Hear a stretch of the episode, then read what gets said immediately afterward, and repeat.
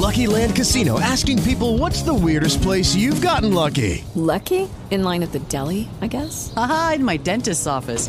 More than once, actually. Do I have to say? Yes, you do. In the car before my kids' PTA meeting. Really? Yes. Excuse me, what's the weirdest place you've gotten lucky? I never win and tell. Well, there you have it. You can get lucky anywhere playing at LuckyLandSlots.com. Play for free right now. Are you feeling lucky? No purchase necessary. Void where prohibited by law. 18 plus. Terms and conditions apply. See website for details.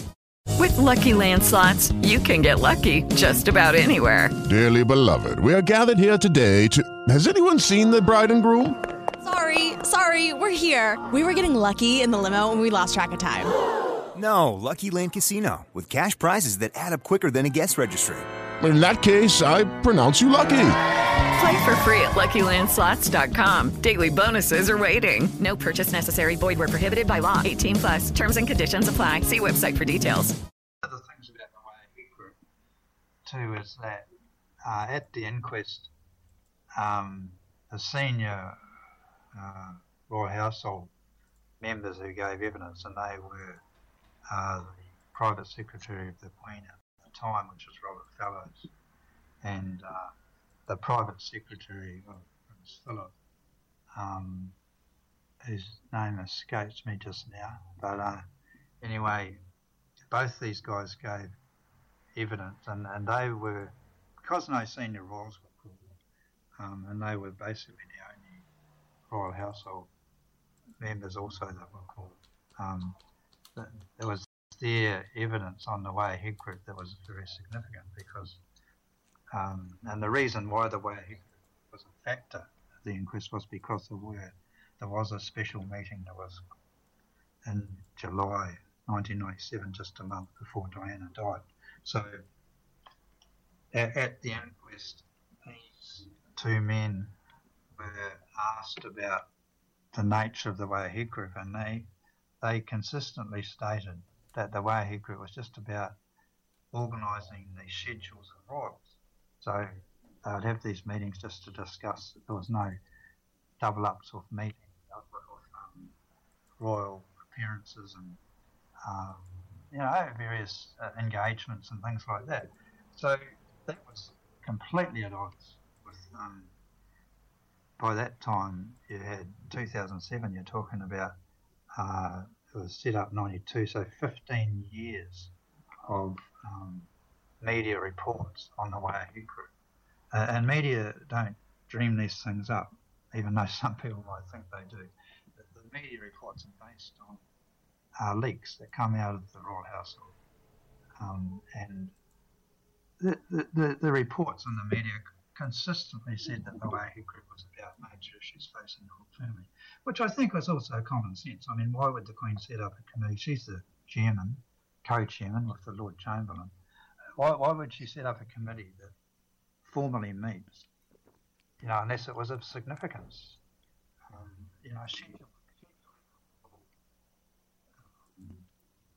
uh, engagements. That, that would be something common sense would tell us that would be done by the royal household the um, there wouldn't be a need to have a major meeting of the senior roles to be able to achieve that.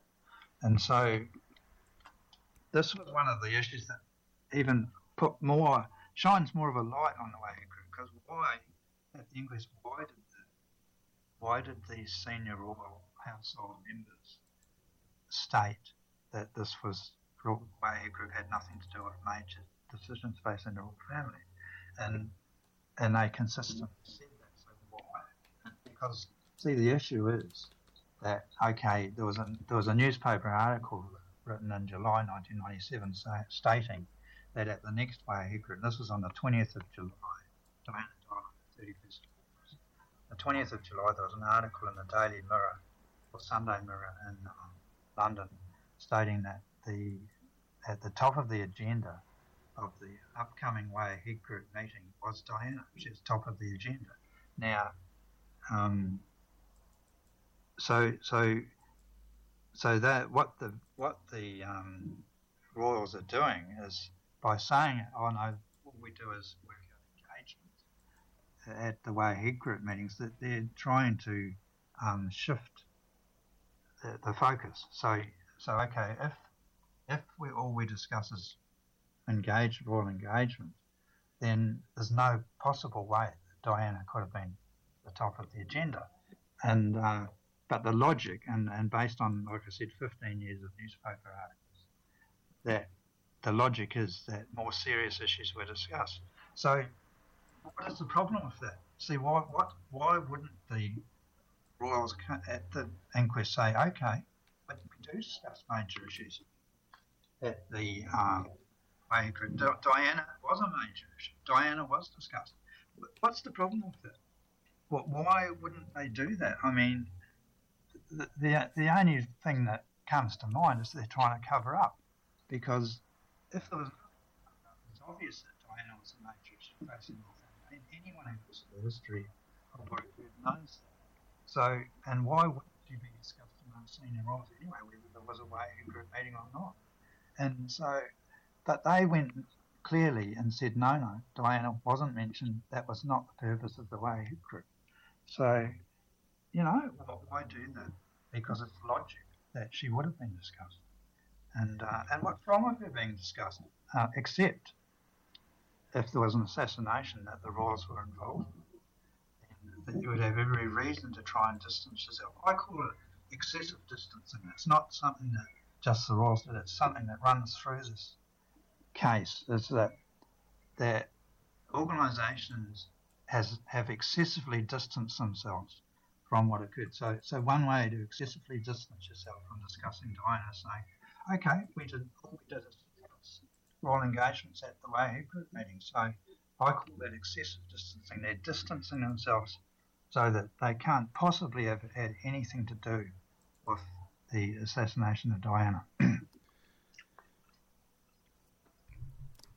uh, you know, that brings up a lot because now uh, there's a lot there's a lot of evidence out there that uh, Henri Paul was intelligence, that Princess Diana was being uh, wiretapped by U.S. intelligence. Yeah. Let, us start with the. First of all, uh, we know for a fact she was uh, wiretapped by U.S. intelligence because we have those recordings. Uh, we have the, the admission for that. But now, now, what about uh, all these allegations that Henri Paul, the driver, was some kind of intelligence agency uh, working for uh, the French intelligence? what do you have on that? Yeah, well, um, Henri Paul, uh, it's sort of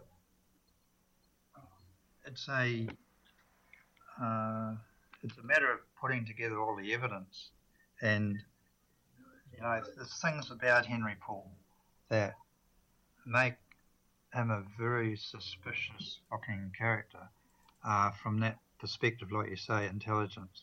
And one of the aspects is that he had these huge amounts of money coming into his. He had 15 different bank accounts. Right. And, and, and I've spread over about three or four different banks.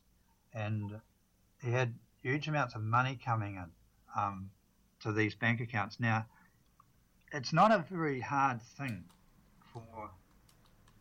Um, a lot of this money was coming in in cash. It was it was fixed amounts in cash, forty thousand French francs at a time at over some periods, um, and then there was more uh, different different totals in cash, and then some was in checks, and that um, so it's not very difficult to ascertain this the um, source of a check that gets banked into an account, and uh, and yet the two two police investigations, French and British, neither of them were able to ascertain the source of any of the checks that Henri Paul was banking. Now, okay, most of the money was cash that went in, um, but the word checks. So, how is that? How is it? I mean, I'm an I use I was an accountant for many years. I know that it's very easy to establish the source of a check, and uh, and yet they never did. And so you've got these amounts of money coming in. to enable Henri Paul to do a lot of flying. He he had a hobby of flying planes, and uh, so he um, was able to pursue that. He wasn't able to do that on his Ritz salary. Uh, I've forgotten the exact amounts now involved, but, but the money coming in was many times or several times greater than what his uh, Ritz salary was. So, so the, the police were able to work out where any of this money came from. Um, and there's another aspect to that, of course, that no one's put their hand up for it. You know, like, okay, anyone to do with the case knows that they were looking for where this money came from.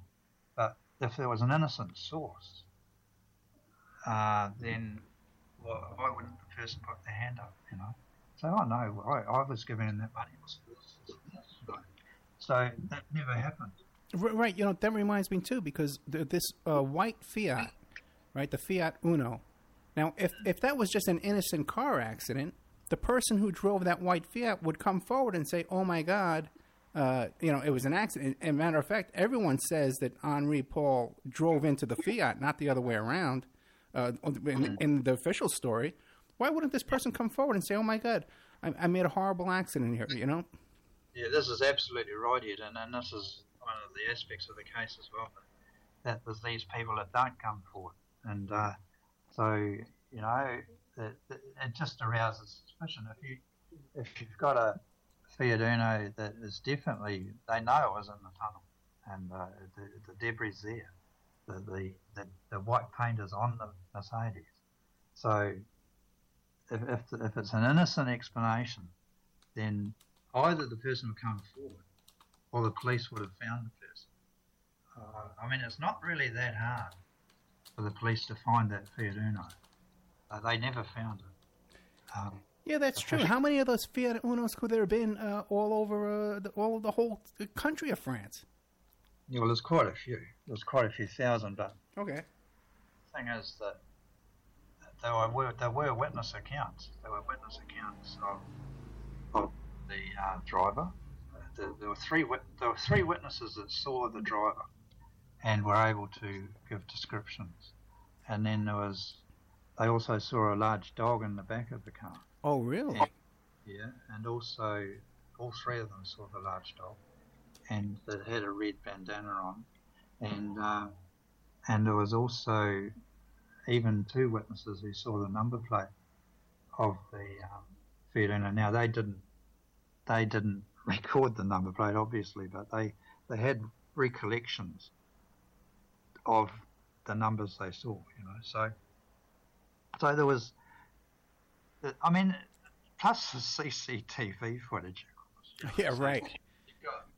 I mean, if they really wanted to, to locate this Uno, even without the guy coming forward, um, it was a guy, the witnesses said it was a guy, that, without the guy coming forward, I mean, they could still do it. I mean, you know, it's just whether they had the will to do it, and they obviously didn't. Um, so, yeah. But, but I mean, the Fiat Uno was found, but not by the police. Okay, uh, let's take a quick commercial break right now, and we'll be right back with more of uh, John Morgan, uh, the author of uh, Paris London Connection, The Assassination of Princess Diana, and also How They Murdered Princess Diana, The Shocking Truth. And we'll be right back in about three or four minutes. and now a word from our sponsors. We are listener sponsored and we appreciate your donations.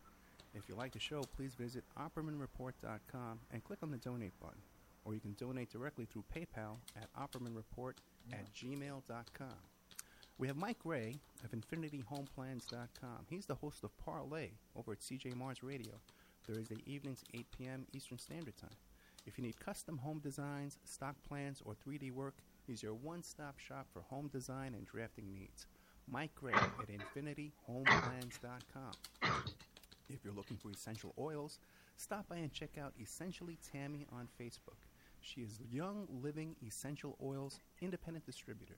Now, these are 100% therapeutic grade oils. They help support the body's natural functions. You can visit her website posted on Essentially Tammy uh, to see the current deals or email at Jocko-Tammy, J O C A T A M I, at yahoo.com or call 352 239 8546.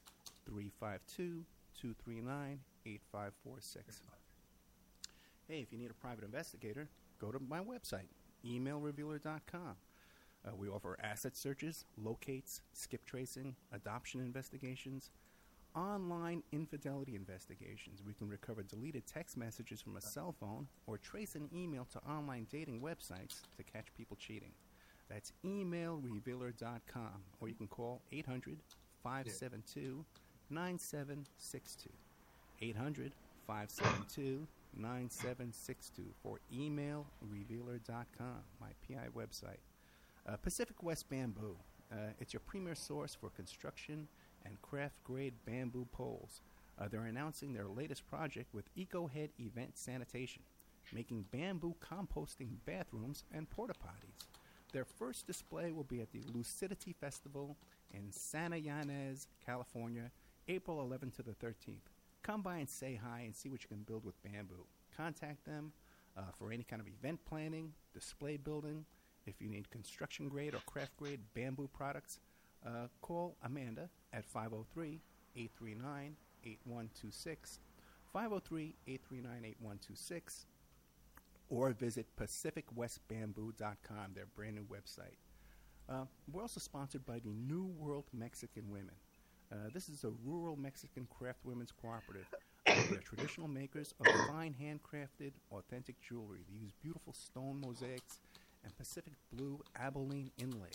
Uh, they have a wonderful book of love letters written to their men in the United States, begging them to return to their families in Mexico. But they've written a new book, and it's uh, called. Uh, it's about a young girl that falls in love with a rodeo bull rider and runs off with him without telling her family. It's a beautiful love story called Azucena Part 1 Azucena to the Rodeo.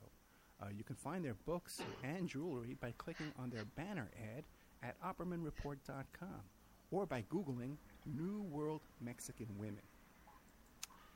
Uh, you can also promote your business or website right here and have your ad played all over the world seven days a week uh, by emailing oppermanreport at gmail.com or calling 800 572 9762.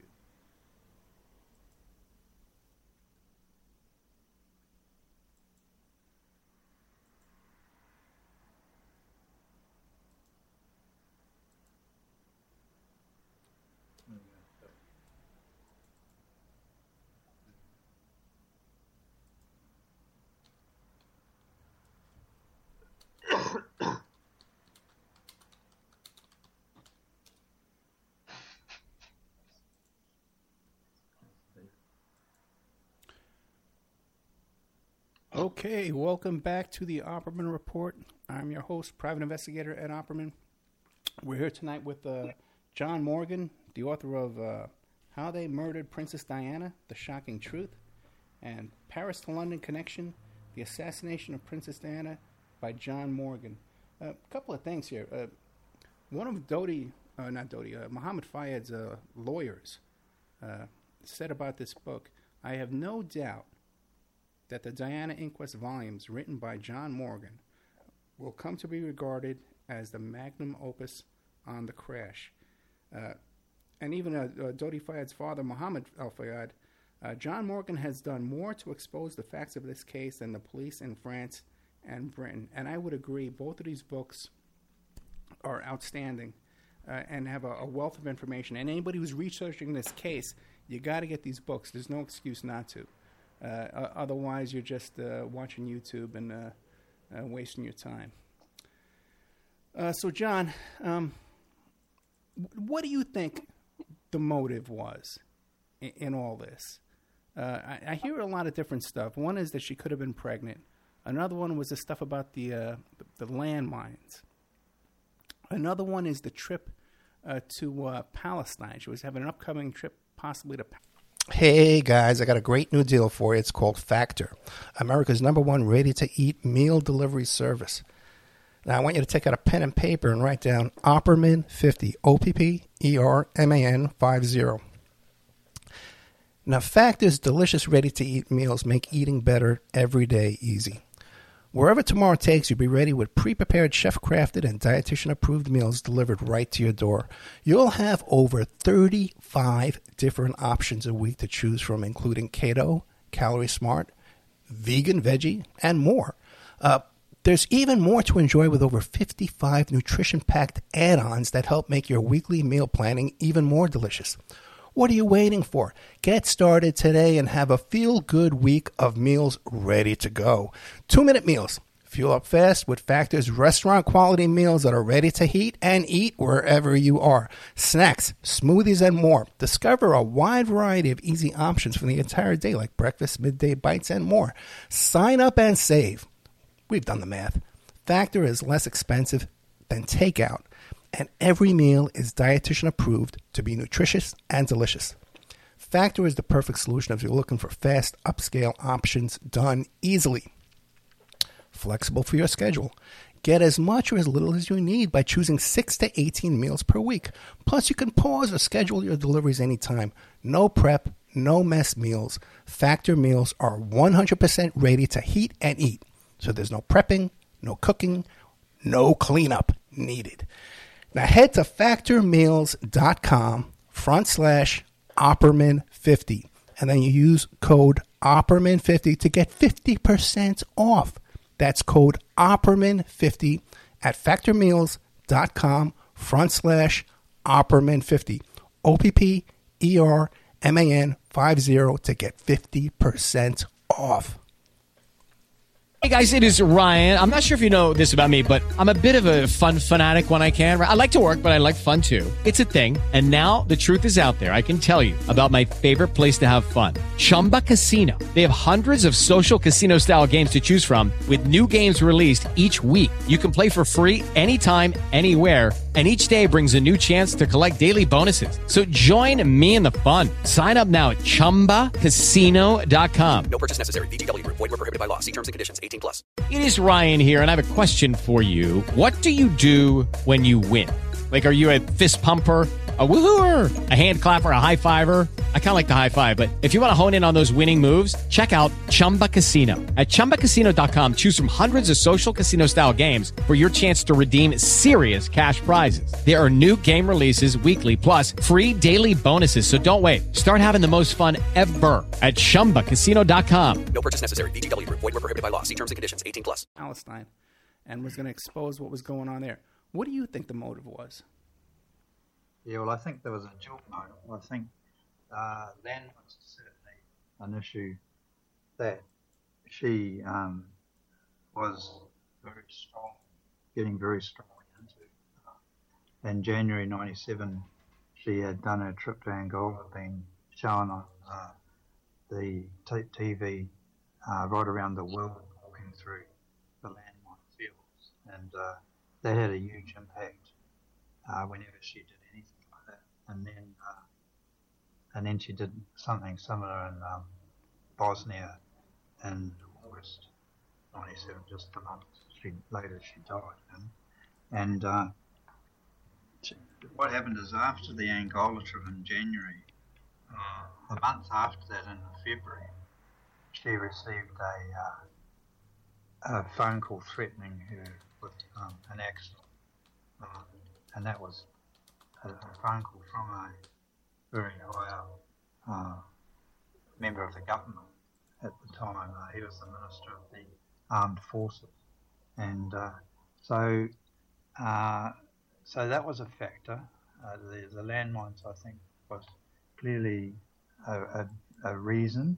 And it wasn't just that she was um, working against landmines it was that she was a humanitarian, and she said this several times she was a humanitarian. And when landmines came up, and so she wouldn't have stopped at landmines. Uh, she would have been moving on to other weapons. So, so the the evidence also points to three major countries involved in the assassination. That's uh, the UK, France, and the US. And those three countries are the three largest Western arms dealing nations. So, so that that's um, a factor. And then the other factor I see is coming from the royals, um, and that's just basically she was just upsetting the royals. started that book, and it increased as the years uh, uh, in, uh, in November 1995 when public um, uh, the similar allegations to what were in the book, but this time um, it was on nationwide TV, live TV across the UK, and this went out to other channels around the world as well.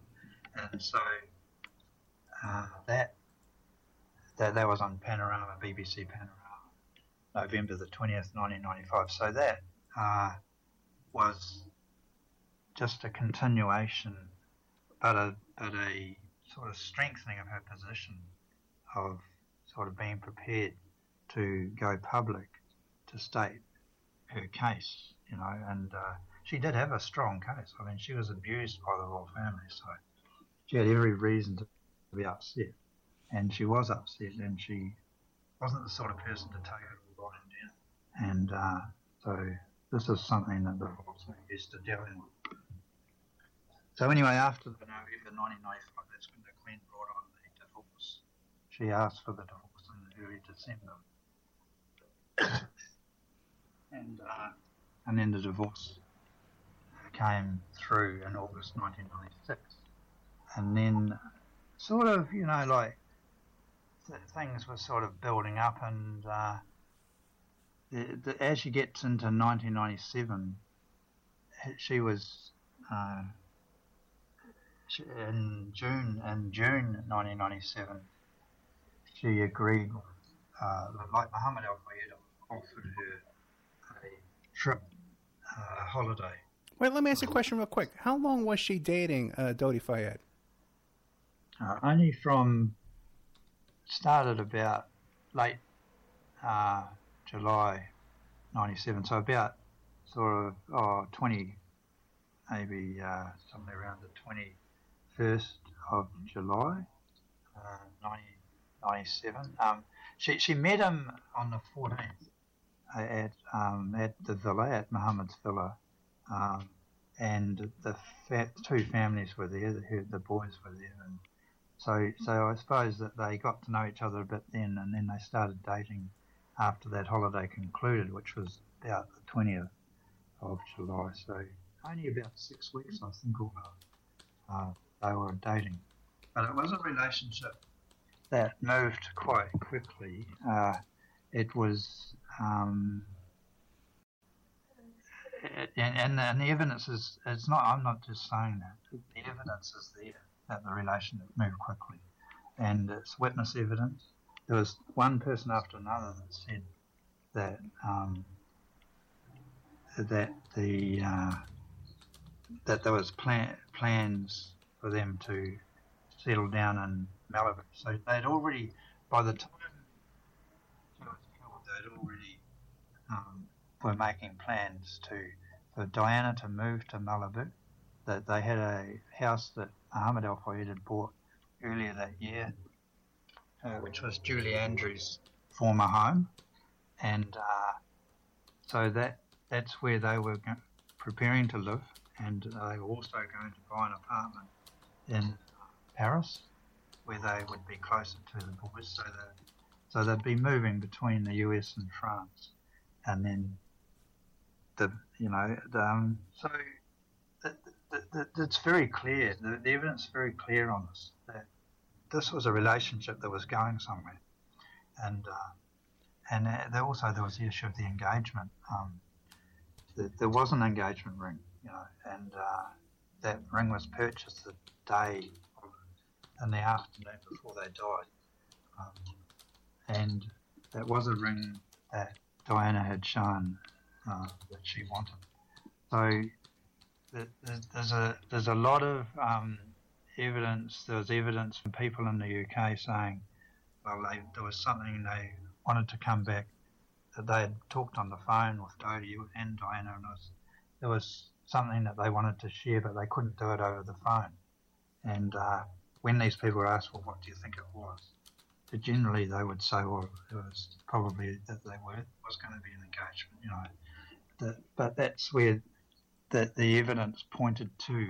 And then when the, when you see, well, okay, there was a ring, there was an enga- it was actually called an engagement ring in the um, invoice from the Oh, really? from, yeah, from Repossi's Jewelers. There's, there's a copy of that invoice in that How They Murdered book, and um, the and in French it says engagement ring.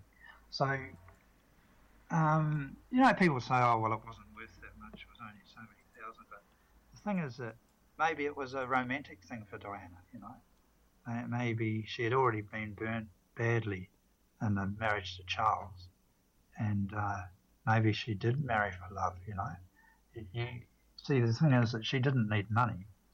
Um, so anyway, that, that, that that's where the evidence points that there was a relationship that was moving very quickly, and one of the aspects behind that um, Diana had repeated to several of her friends that she wanted to have a daughter, and uh, she was her, her her clock was ticking. I mean, she was thirty six, so she might not have wanted to be mucking around. Uh, you know, uh, if she if she came across someone that she really did love, she may have been prepared to move things along quickly. Um, you know, and that that certainly is where the evidence points that that there it wasn't just that there was an engagement; they had the plans about living in Malibu. These these things were, um, if you look at the evidence, and the evidence is in that book, and it's witness evidence from various people that were in the know, and the, the, that's where it pointed. So, uh, the, one of the things I think, going back to the um, the motives, was like the Head Group meeting that was the last one, and it was a special meeting. Normally, the Head Group met in January and September, and this particular meeting in 1997 was brought forward to July, and there's no reason being given for that. No, credible, re- well, no reason at all has been given for that. So it was a special meeting in July, and that's when the article in the Sunday Mirror said that Diana was top of the agenda. Now, that was on July the 20th. The meeting occurred on July the 23rd. So the holiday um, like I said before, uh, Muhammad invited Diana on a holiday in June, early June. It was about June the third, I think, um, and she, she she agreed to that holiday. So not just her, but the boys, William and Harry, to go on the holiday. Now that that was a real sort of shot across the bows of um, the senior royals because Muhammad Al Fayed they looked on as a person of ill repute.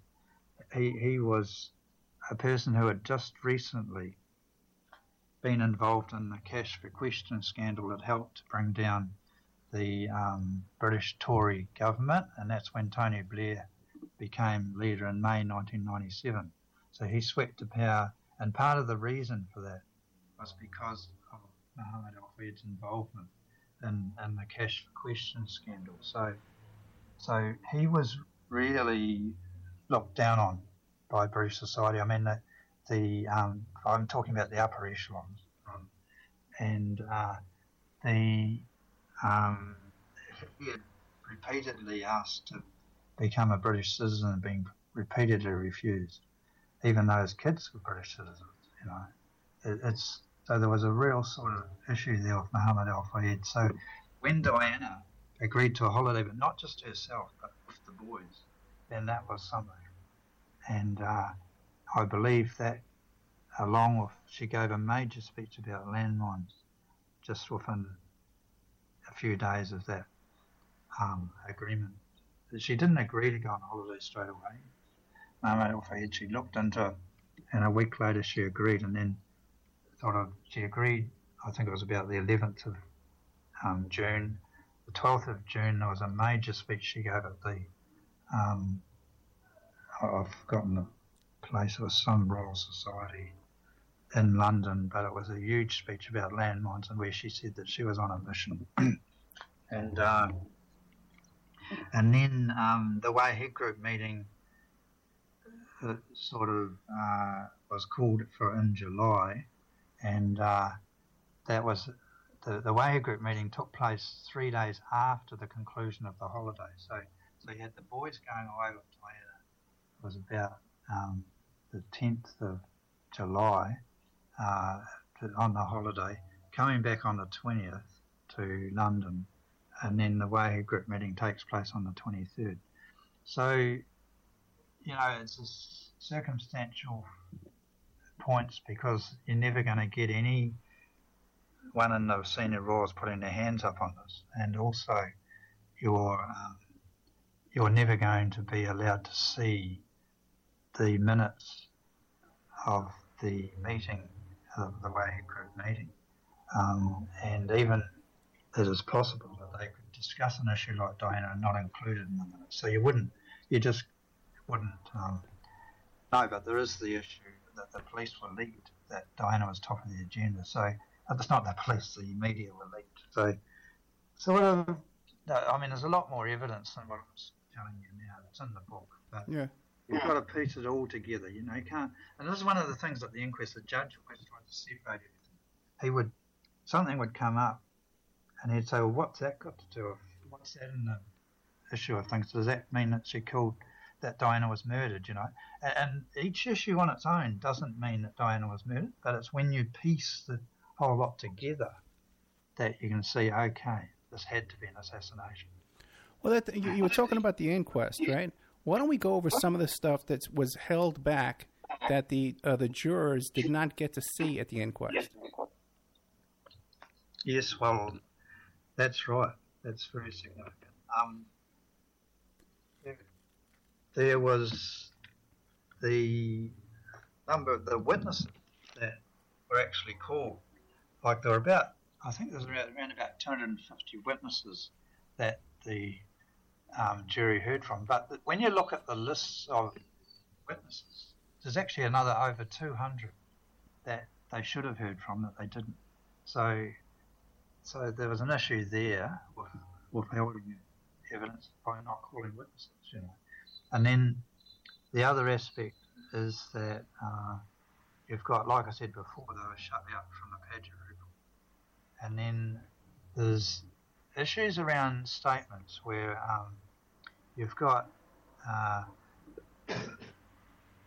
um, witnesses, and these are these are key witnesses, eyewitnesses to the crash.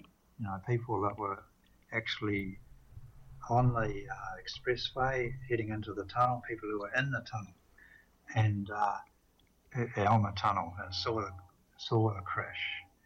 That these these witnesses gave evidence, like the police, the French police started their investigation straight away, and they were interviewing witnesses in the first 48 hours. You know, some witnesses gave evidence within hours of the crash, within a couple of hours, but the uh, but but the jury at the inquest were not shown these statements. So you've had the so you, you've got the key initial statements made within hours or days of the crash being withheld from the jury, and instead the, the, the witness would be called. This is 10 years. You've got to realise the inquest took place in 2007, so it's 10 years after the crash. And these witnesses are being called to the inquest, and their evidence is being heard. But the, the problem is it's a 10 year recall. So, so the jury's hearing witnesses give evidence of something that occurred 10 years earlier. And yet, the actual written statements that these people have signed stating what they saw at the time that the jury aren't allowed to see.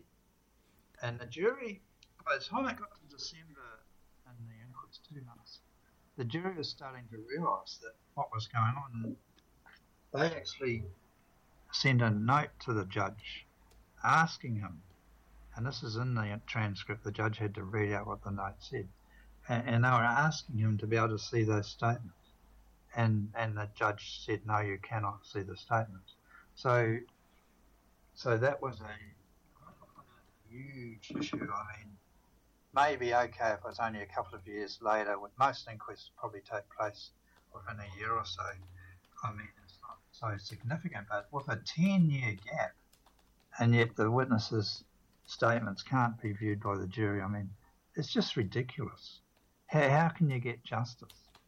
You know, from You know, it's interesting too because you talk about how uh, the witness, not enough witnesses were shown, but really, the best witnesses, the best eyewitnesses that knew who was in the car, that was there on the scene, who had cameras in their hand, were these paparazzi guys who c- caught up to the scene of this car crash, and how many of those guys were arrested?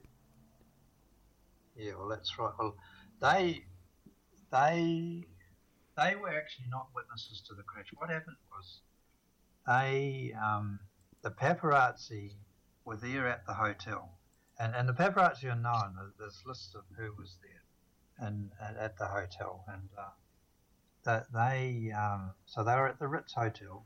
There was a plan that was arrived at to to to um, leave the Ritz from the rear of the hotel.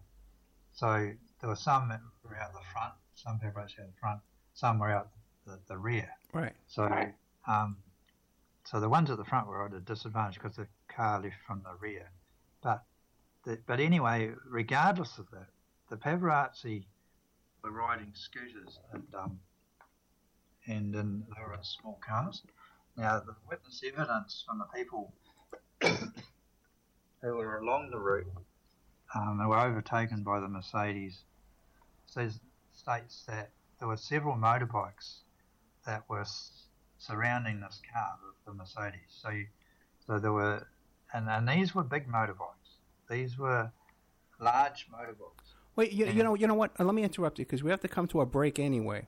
But uh, I was a little distracted when you were talking before. Now, when you said that there was a big dog in the white uh, Fiat, if this Yeah. was a, a planned hit, why would the guy bring a dog? Why, why have a dog in the car? Yeah. If it was a planned hit. Yeah, well, uh, if, the guy um, who was, um, he's dead. He, he, he, died in 2000. But yeah, if you could ask him, it'd be an interest. All right, because you think it was that the paparazzi guy. You think it was him. Yeah, oh, definitely it was him. Yeah, okay. The, the, the witness accounts, um, uh, there, there were witness accounts of who it was. The descriptions, descriptions given, and he fits the description. You know, but, but the maybe the how it way down. Well, you know what, uh, John? I can hardly hear you, but we have to take a break anyway for a commercial. So this will be a nice little five-minute commercial, and we'll be right back after this with more of John Morgan, uh, Paris to London connection, the assassination of Princess Diana, and also too uh, how they murdered Princess Diana: The Shocking Truth. Both excellent books. Uh, the real deal, guys. I, I recommend these books 100%. Uh, we'll be right back after this.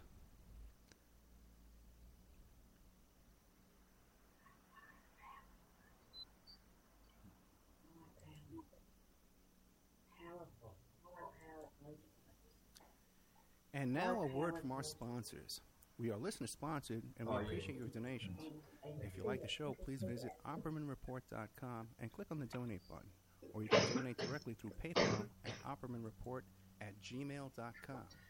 We have Mike Gray of infinityhomeplans.com. He's the host of Parlay over at CJ Mars Radio, Thursday evenings, 8 p.m. Eastern Standard Time. If you need custom home designs, stock plans, or 3D work, he's your one stop shop for home design and drafting needs. Mike Gray at infinityhomeplans.com. If you're looking for essential oils, stop by and check out Essentially Tammy on Facebook. She is Young Living Essential Oils Independent Distributor. These are 100% therapeutic grade oils. They help support the body's natural functions. You can visit her website posted on Essentially Tammy uh, to see the current deals or email at Jocotami, J O C A T A M I at yahoo.com or call 352 239 8546. 352 239 8546.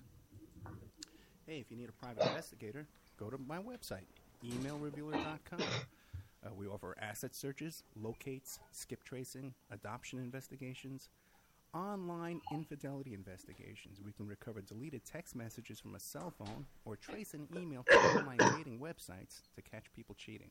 That's emailrevealer.com, or you can call 800 572 9762. 800 572 9762 or email revealer.com, my PI website. Uh, Pacific West Bamboo. Uh, it's your premier source for construction and craft grade bamboo poles. Uh, they're announcing their latest project with EcoHead Event Sanitation, making bamboo composting bathrooms and porta potties. Their first display will be at the Lucidity Festival in Santa Ynez, California, April 11th to the 13th. Come by and say hi and see what you can build with bamboo. Contact them uh, for any kind of event planning, display building. If you need construction grade or craft grade bamboo products, uh, call Amanda at 503 839 8126. 503 839 8126 or visit pacificwestbamboo.com, their brand new website. Uh, we're also sponsored by the New World Mexican Women.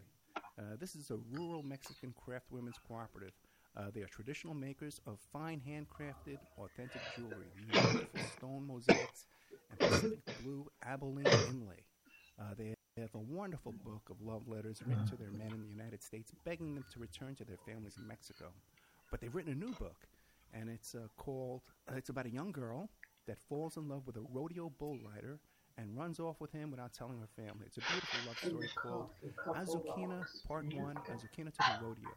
Uh, you can find their books and jewelry by clicking on their banner ad at OppermanReport.com or by Googling New World Mexican Women. Uh, you can also promote your business or website right here and have your ad played all over the world seven days a week uh, by emailing oppermanreport at gmail.com or calling 800 572 9762. The big, powerful motorbikes. You've got to go back to the big, powerful motorbikes. The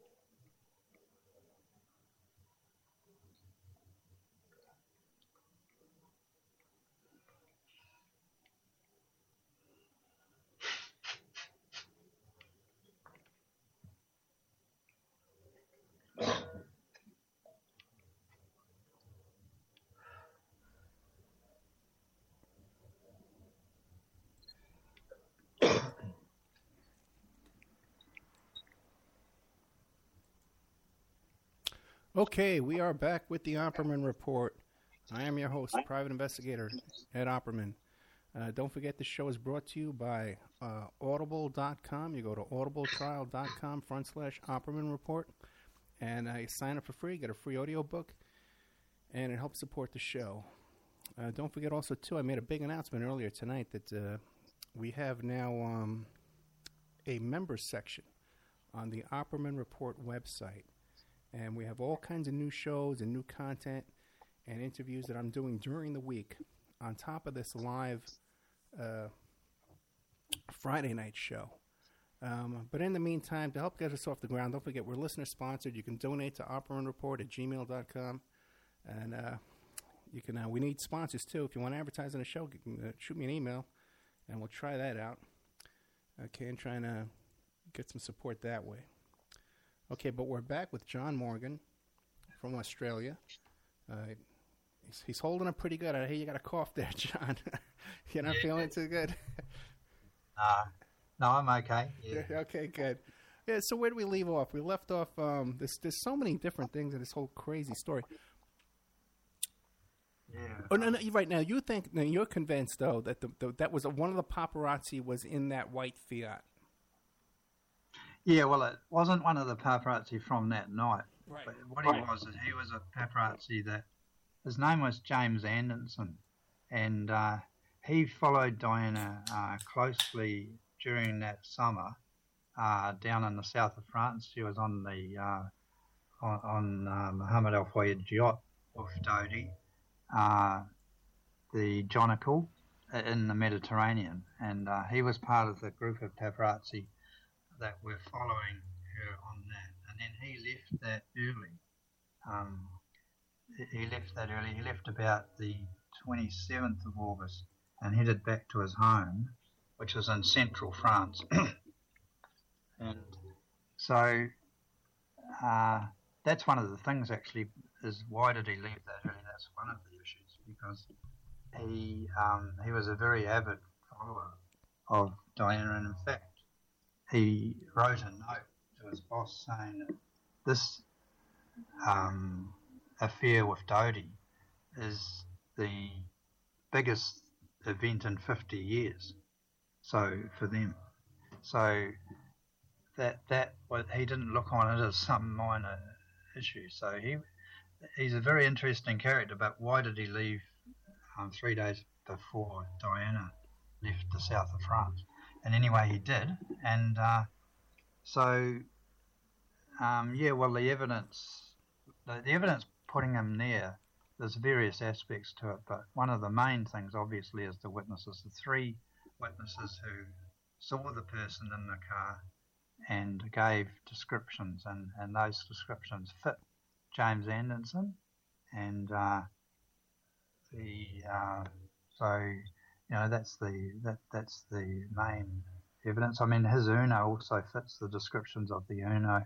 He, had an old Uno, um, which was um, the, the the one seen by the witnesses in the tunnel saw an old Uno, and uh, the various there's various aspects to it. It gets very complicated, but the, the he, he tried to have an alibi of doing a uh, photography shoot um, for a, a famous person and uh, a famous French person uh, in um, I think it was in Corsica. And but if you look into the times, the time the flight left to go to Corsica, he was in Corsica, but it wasn't. The time was quite different to the time of the crash, so he could easily have done been involved in the crash. And I'm not saying, I'm not saying that James Anderson was a person who um, wanted to get rid of Diana. Uh, that, that's there are different issues here.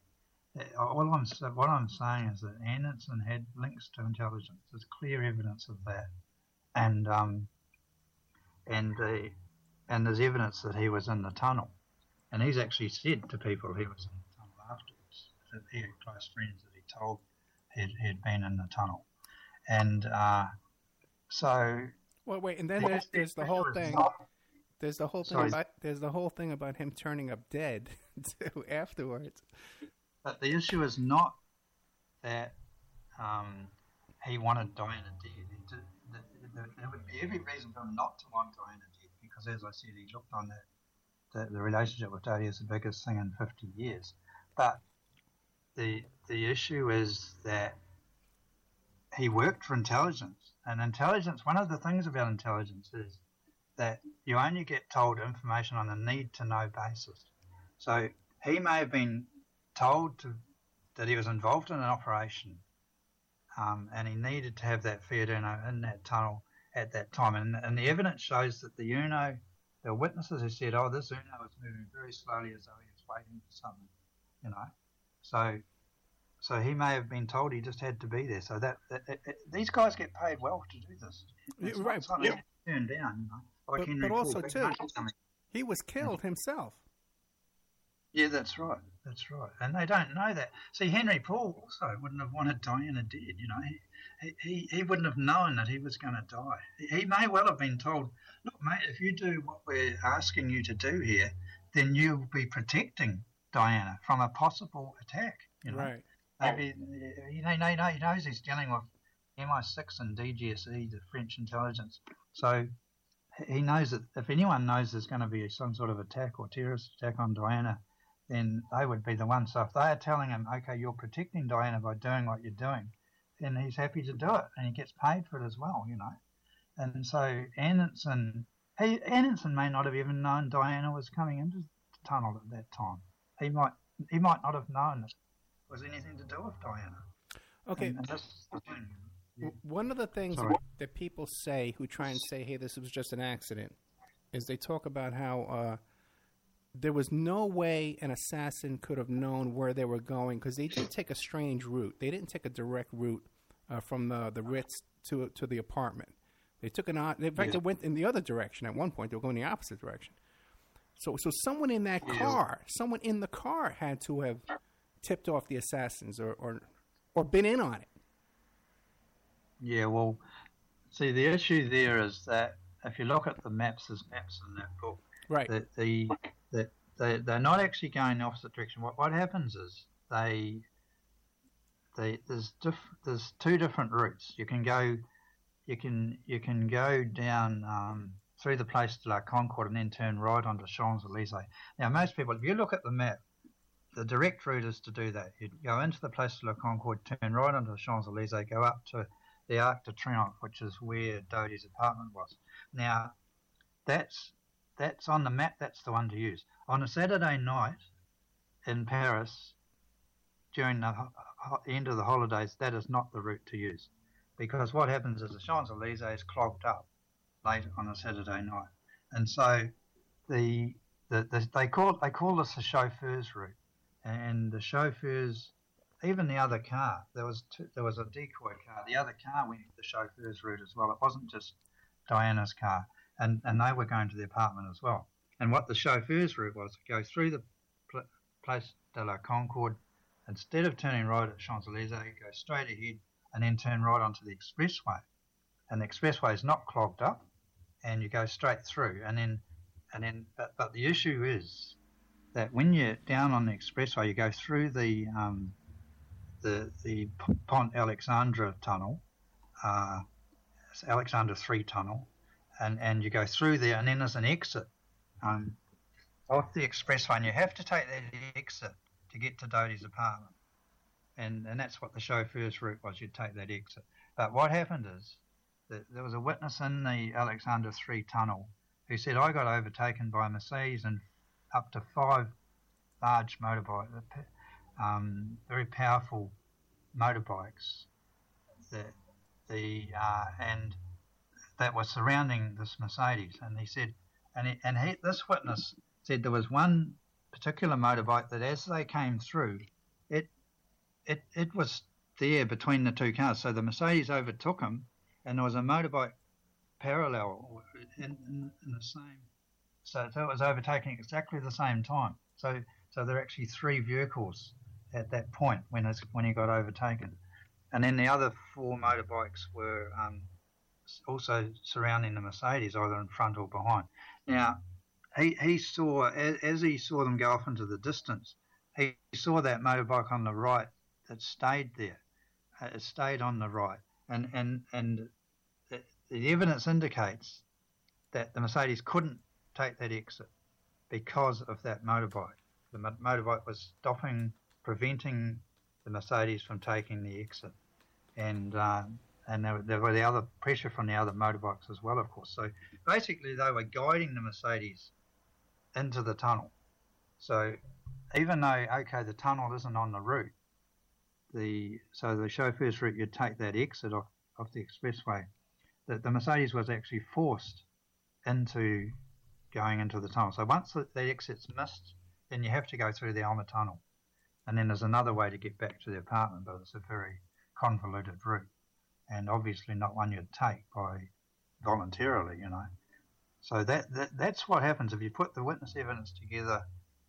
Um, the, the reality is that the Mercedes could not take that exit, and uh, so these motorbikes, the, these powerful motorbikes that witnesses saw, and, and he, he was one witness, or other witnesses that saw, it, particularly as it got closer to the tunnel. You've got one witness saying it was like a like a swarm of bees around the Mercedes. The, Now, uh, did, now, did they the talk about motorbike. did they talk about the motorcycles at the inquest? Did this come out in any of these investigations? Yeah, yeah. The, the motorcycles definitely came up at the inquest because the witnesses were talking about them, and um, so yeah, the the uh, I mean the judge tried to sort of steer things towards okay, the paparazzi were right up there um, with the um, off the Mercedes, and this is the this is the myth really Right. that that these these and, th- and this is the way th- this is a pre-planned operation, and one of the issues is that the media were part, the paparazzi were part of the planning, like that they weren't involved with the planning, but they were they were part of the way the intelligence planned it because they had to have the paparazzi there to take the blame for the crash. So so the paparazzi were there at the hotel, and then they followed the Mercedes as it left the hotel. But as I said, somewhere out the front. But they still caught up with the Mercedes. So by the time Mercedes was at the Place de la Concorde, at, sitting at the lights, the red lights there, the, the paparazzi were catching up. Um, like, like the ones that had been there at the rear of the hotel, there was no speed at that stage. They just followed the Mercedes like an ordinary trip. And um, the ones that had come from the front of the hotel caught up at the Place de la Concorde. And so these guys, as I said, they were on scooters and in small cars, but they were there. They were there at the Place de la Concorde. And then, and then what happened is um, there was there, there were photos being flashed, and, and this Mercedes that they went in, as I said, it was a decoy, so it wasn't the main Mercedes that they'd been travelling in through the day. It had untinted windows, so Oh, they put them in a car that didn't have window tints. Yeah, untinted windows. And so Right. the witnesses, witnesses saw photos being taken, flashes being taken, and that would have been very confronting. Um, one one witness was stand was sitting right near the Mercedes at the Place de la Concorde lights, and he said there was a there was a a, a pillion on a motorbike um, taking pictures straight in, just continuously taking pictures straight in the back of the Mercedes. He said you could see Diana cowering and um, and Dodi trying to avoid the camera, you know, and uh, so so this was pressuring Henri Paul, the driver of the Mercedes, because because he had to get away from that sort of situation, and so they, once they left the lights at the Place de la Concorde, it became a chase, and what happened is um, at some point there, these larger motorbikes joined the um, joined the chase, and they were right up there with the Mercedes. The, the scooters and the small cars ridden by the um, driven by the paparazzi fell well behind, and but these large motorbikes that were driven by ridden by people I call the fake paparazzi. So they were made to look like paparazzi. They had flash cameras. They were taking photos. Right. You know, and and so witnesses who saw these motorbikes surrounding the Mercedes as it went into the tunnel said, "Oh, there were flashes. There were photos being taken." And um, so it was made to look as though the paparazzi drove the couple to their death. But And then the, the, the real paparazzi were arrested at the scene, and they have, Yes. they have hundreds and hundreds of pictures that they took of this scene, and, Yes. and, and they're all sealed. Yeah, that's right. And um, they they were arrested at twelve forty. So the crash occurred at twelve twenty three, and they were arrested at twelve forty. And twelve forty, by some coincidence, is exactly the time the ambulance arrived.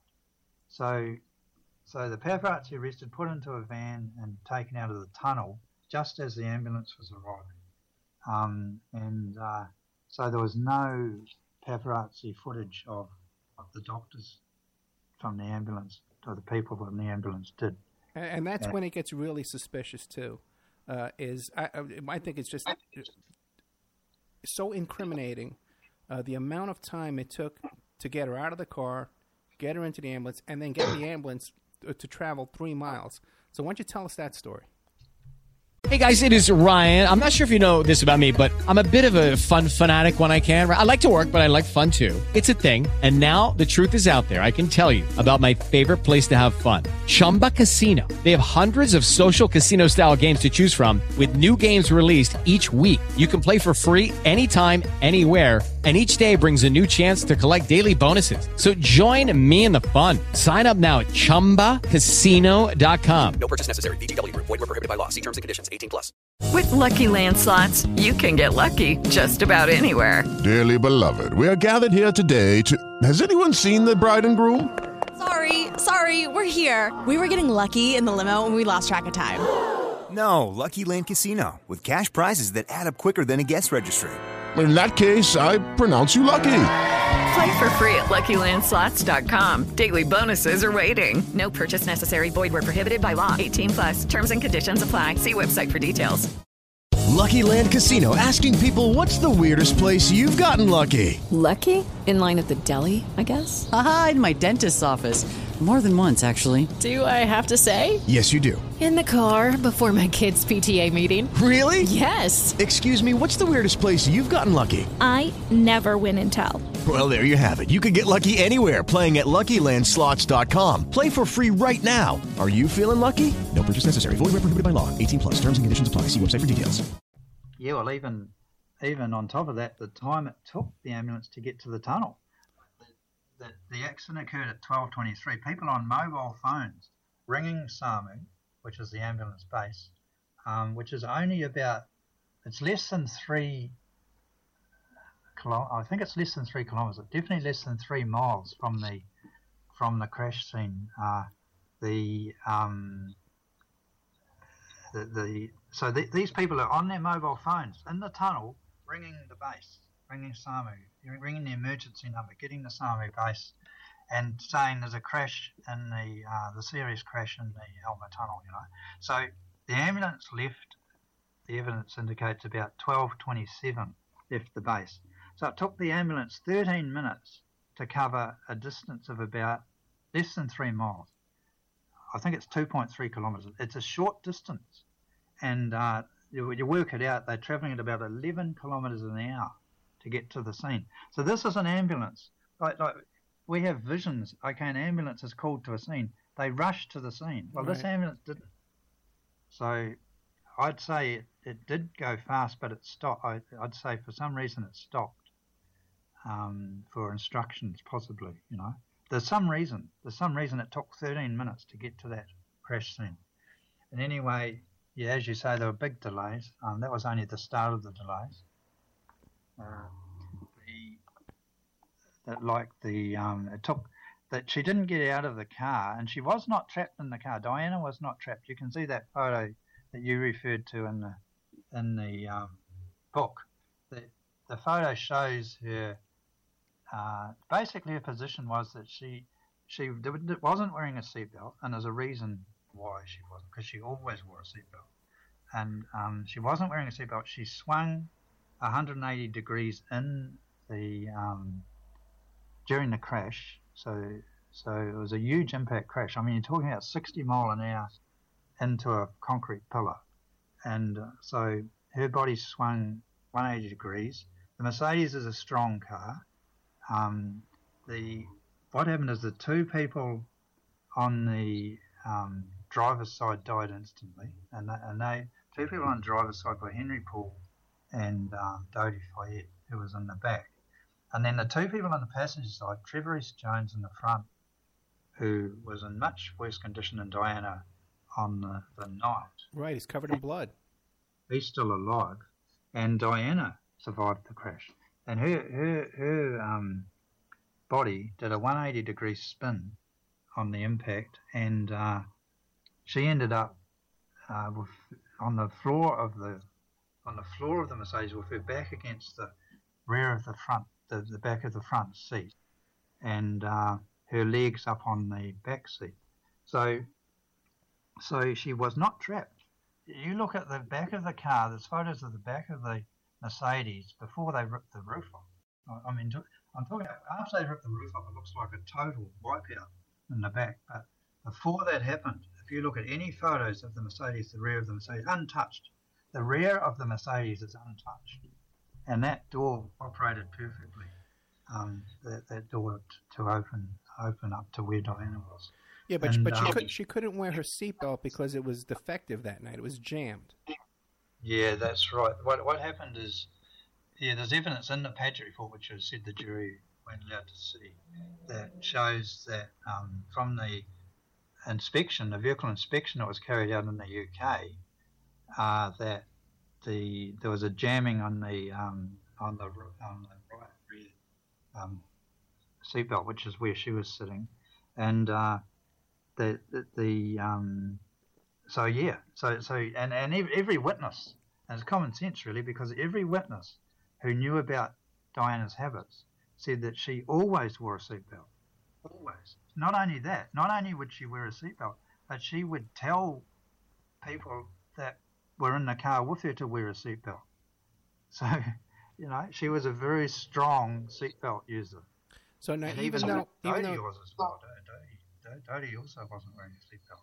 so now even though that, that, that back door operated fine, they were able to get the door open, and, and there was a doctor that showed up that was leaning over to the guy next to her, and uh, but still they didn't get her out of that car for 37 minutes. Yeah, that, that, yeah, they they got her out of the car. Thirty-seven minutes. That's right. Yeah, one o'clock, and um, yeah, the the emergency. There was an emergency doctor who rolled up within about a minute and a half of the crash, and uh, he he's a very suspicious person. Um, Oh, really? Dr. Frederick Mailliez, yeah, he, he was he was um, passing. He was he was coming home from a party. He said, and uh, he was passing the scene. There to control the scene. So so if you've got an emergency doctor there, well then who else can intervene? Even if a GP turns up, he can't because there's a there's a qualified emergency doctor already Right. at the scene, and um, he he was there you know, and, and yet the evidence he's given, like he, he said, oh no, I didn't even know it was Diana, and and yet, you know, the, he's being told to speak in English to the person. He's he said, I didn't know it was Diana until the next morning, um, and yet there was a witness who gave sworn evidence at the inquest that said, as soon as I saw the car, because he was he was driving a um, emergency car, uh, medical car with a flashlight on it um, he's, this witness said, as soon as I saw that car arrive, which was, like I said, a minute and a half after the crash, he said, I went over to the car. I said, look, it's Princess Diana in the car. What can you do? You know? Mm. And the guy replied that the Frederick Mailliez, the doctor, replied, she'll be treated just like any other person. So, so, and yet later he, he said, oh, I didn't even know it was Diana. And, uh, the the and he's consistently kept to that. Um, so so Yeah, he I watched an inter- I, I watched him interviewed today. I watched a clip of him today, and didn't didn't he also g- drive as he left because he left after the ambulances started showing up? Didn't he drive past the Ritz on the way home? That's right. He did. He had a, he had a friend with him, um, and he, he the friend's evidence is inter- interesting. He he was very shocked and stunned, and he um he he said some interesting things at the inquest that indicated there was more going on with the situation than what it appeared. You know. Yeah, didn't they say um, that they got out of there because there was a lot of strange stuff going on? Yeah, well, you get what happened is Mailliez, as soon as see what what happened. Mailliez is a qualified emergency doctor, Right. and who, who had worked for SAMU for a few years, you know, and so he he's he's dealing with accidents around um, Paris, and um, he's, he's got experience, you know, and so what happened is he rolled up really quickly and then he took control of the of, of Diana. He took control of Diana. That's what happened. Even though Trevor Rees-Jones was in much worse condition, he said that. He, he went to the female in the back. He called her the female in the back, and he took care of her.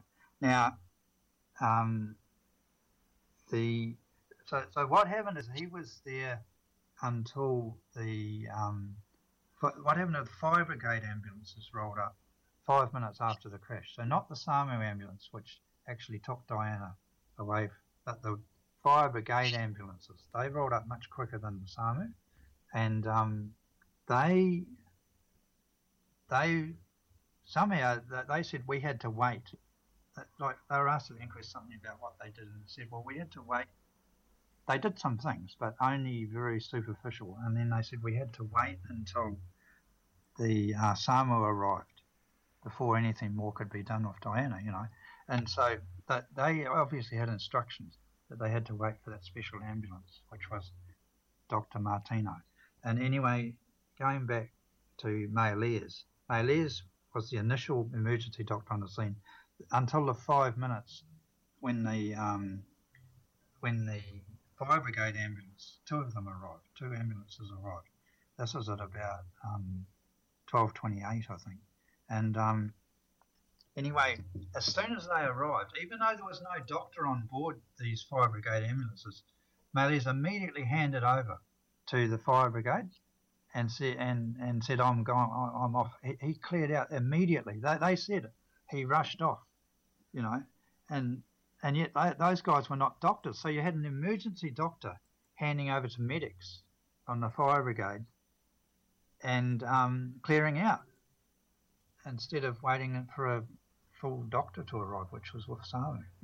And uh, so why, the question is, why didn't he stay? I mean, he was the most qualified person on the scene, but he couldn't wait to get out of there, sort of thing, you know? He was anxious to leave, and that's what his friend said too. He said, oh, he left very quickly. And, and as you say, they went via the Ritz. Yeah. So they went to the Ritz. So why look at the Ritz? I mean, why? You know, and, and, and then went home. Now, what about another one of the uh, the funny business in this thing is um, how they say that uh, Henri Paul was uh, drunk. In fact, they claim that he had three times the legal limit for France. Do you, do you know what the legal limit, the blood alcohol level is in France for drunk driving? Yeah, point five. Point five, Right. really? I thought that would be higher over there. In uh, the U.S. here, it's point eight. Okay. I'll be sure not to drive in France. Okay. But let me ask you this, man. Okay. if it's, I think I'm over point five right now. I think I wake up at over point five. But the I'll thing tell is, what, be careful in Aussie as well. yeah, right. What is it in Aussie? Yeah. What is it Uh, over there? uh, Sorry, What's the blood alcohol level in, in Australia? point five. Yeah. Point five, really? Okay. Well, here it's point eight. Okay. All right. So point. point. So then he was point uh. Uh, Uh, no, he was he was one point um. Oh, So 1.74. Okay, 1.74 is huge. Okay, that's a lot. Okay. well over, yeah, yeah, drunk. Yeah. Yeah, that would be falling down drunk. You couldn't. I don't even think you can even stand up. I don't think I could. Yeah, Uh, I don't know. It depends on how good you are. okay. I'm, I'm getting messages already. People telling me to shut up. Okay, but okay, but so, but he would have had to be falling down drunk uh, if he was three times uh, 0.5. Okay, that's ridiculous. Um, Well, it's not just that. Too. Um, the evidence that shows that he was three times over the limit is from the autopsy. So there was an autopsy conducted. Sort of crash occurred about twelve thirty. Autopsy was conducted later that morning, um, and uh, the the autopsy concluded that he had three. T- the, the, the sorry, the testing from the autopsy. The samples were taken, and then the testing, the toxicology testing from the autopsy, decided uh, what the decision was that from that testing he was over three times. So um, 1.73, one was 1.87. So there were different readings, but they're all very clearly drunk. Yeah. And but it was more than that because the testing also revealed that he had 20.7% carbon monoxide.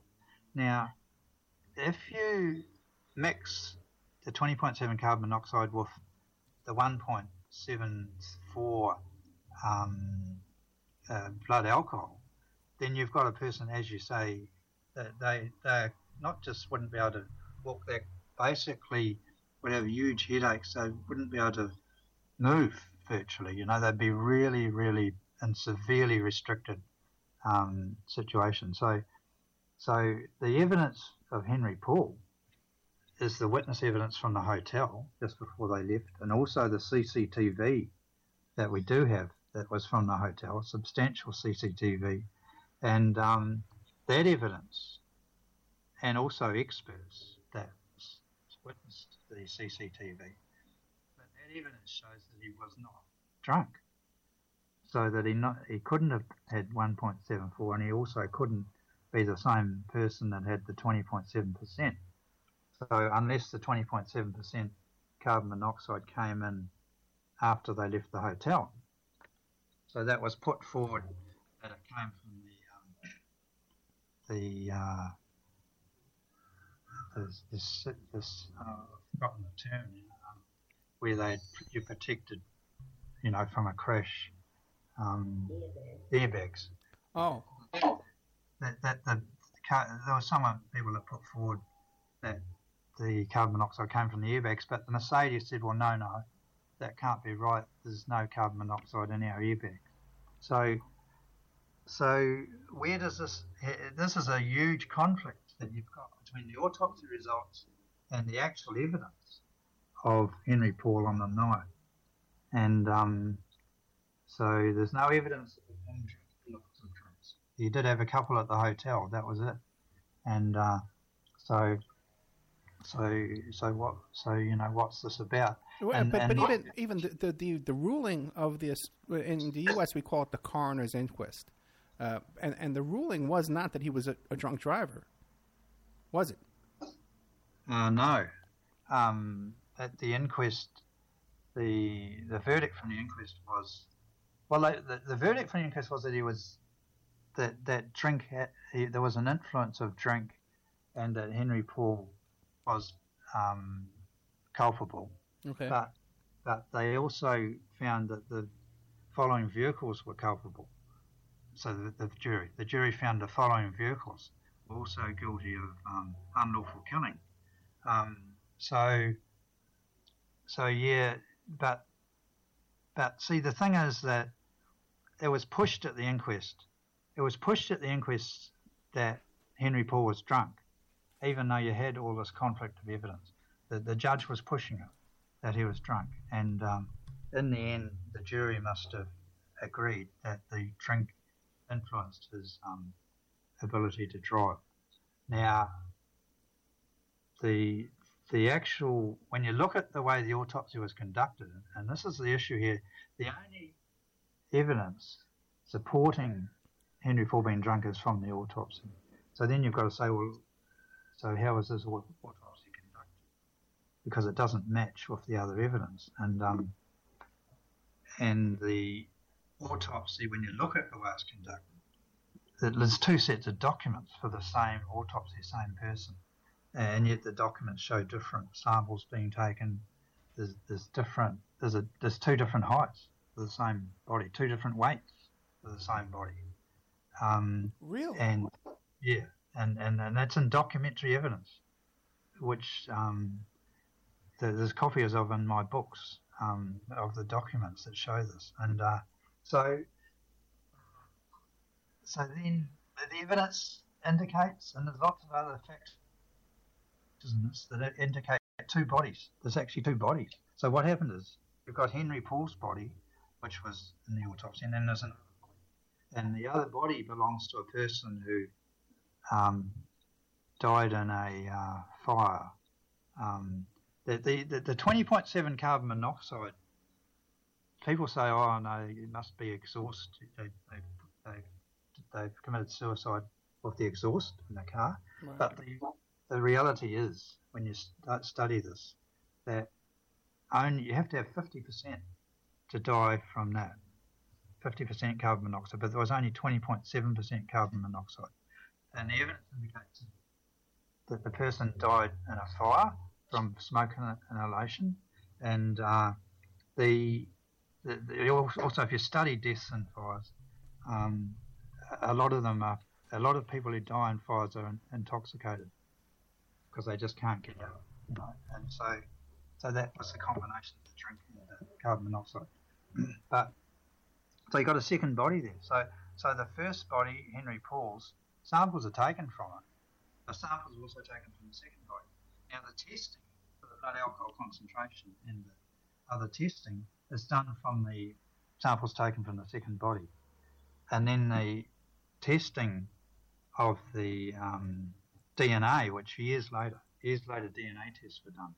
They used the blood from Henri Paul to do the DNA testing, but there was never a situation where the the blood that was DNA tested was was ever blood alcohol tested. So, the, and and likewise, the blood alcohol blood was never DNA tested. Let me ask you this, uh, kind of taking a different turn. What about the, the other bodyguard in the car who survived? Where is he today? Does anybody ever talk to him? What's going on with him? Yeah, well, he's got amnesia.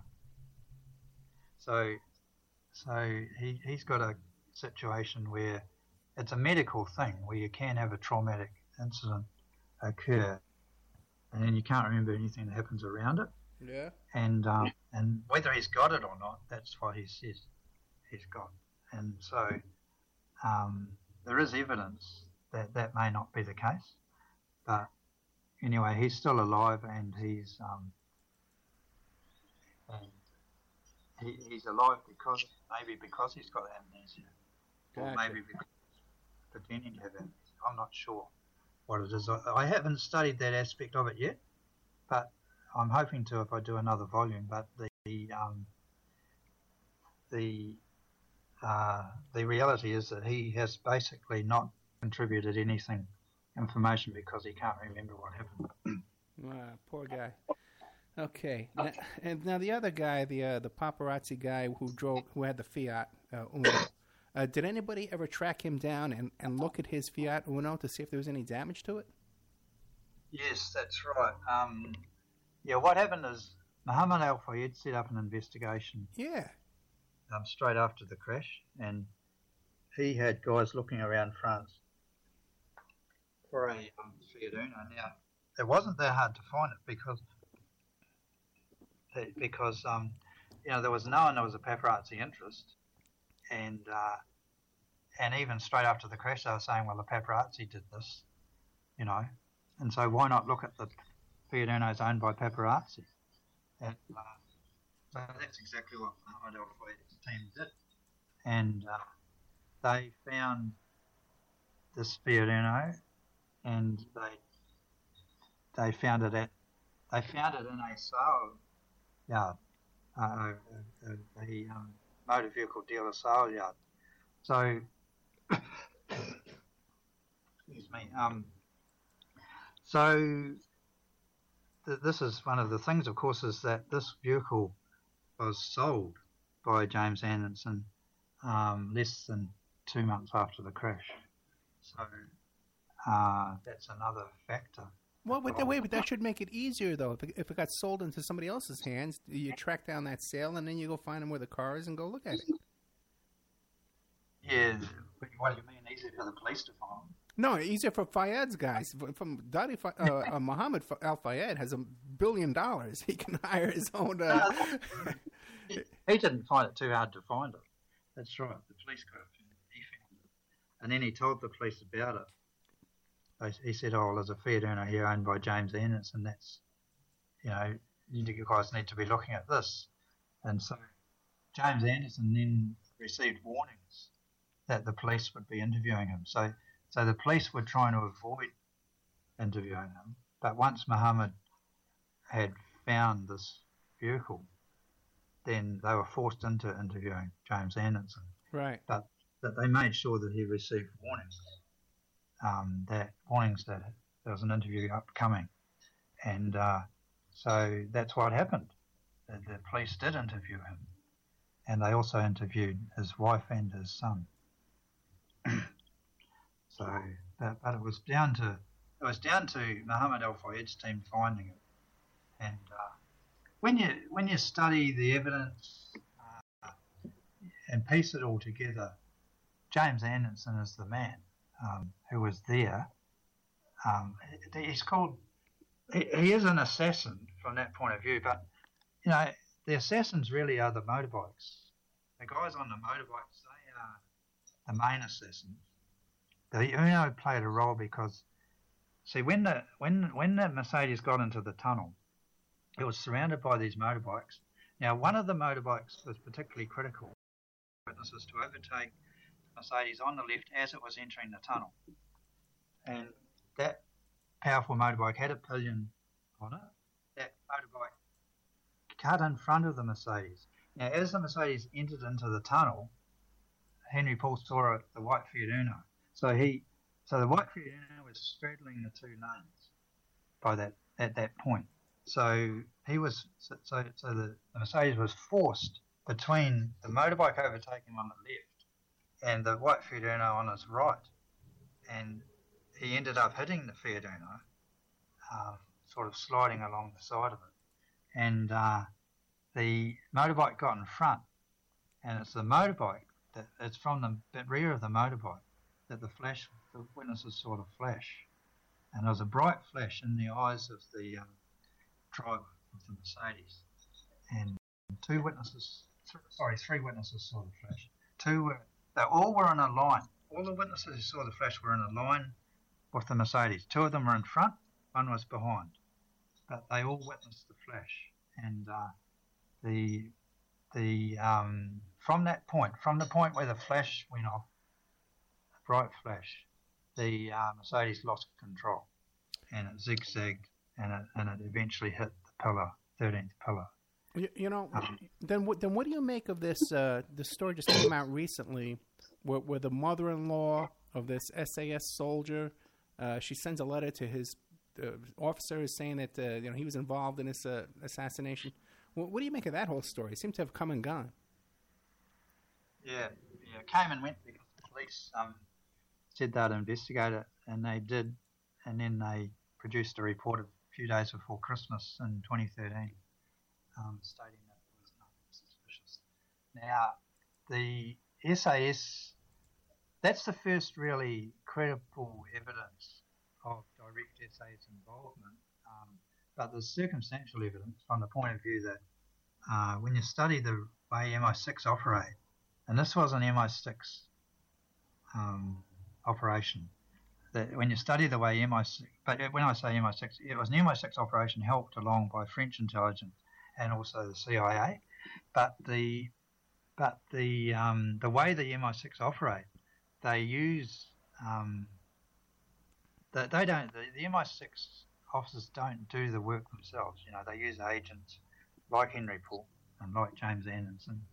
Um, and but they also um, use the SAS.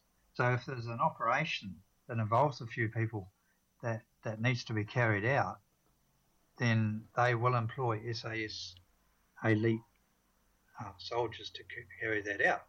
So so that it would make sense, and this came up at the inquest. It makes sense that that you could have those group of motorbikes ridden by SAS. Right.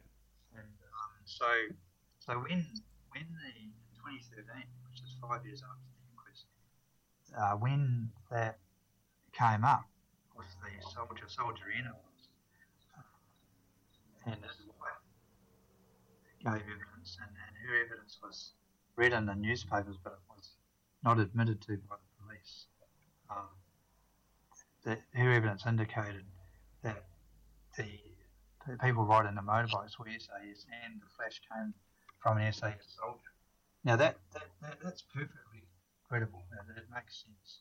And the fact that that came out, that this is what happens, isn't it? You know, and, and eventually people talk.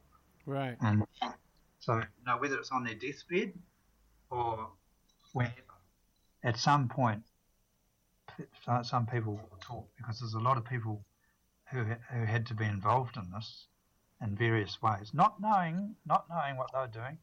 You know, even uh, motorbikes, they, who knows what they knew.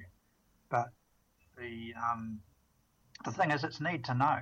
So people involved have information on need to know basis. And uh, Yeah, but on- once you get to inside that ambulance and they're stopping, you know, uh, for five minutes, fifteen minutes before, if they stop twice, you know, and they're stopping right before they get to the hospital.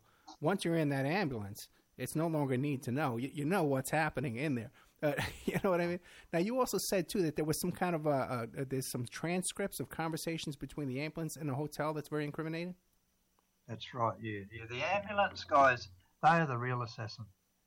You hmm. know, they are the ones who were right there in the ambulance, and that that was their job to make sure that she wasn't going to survive that night.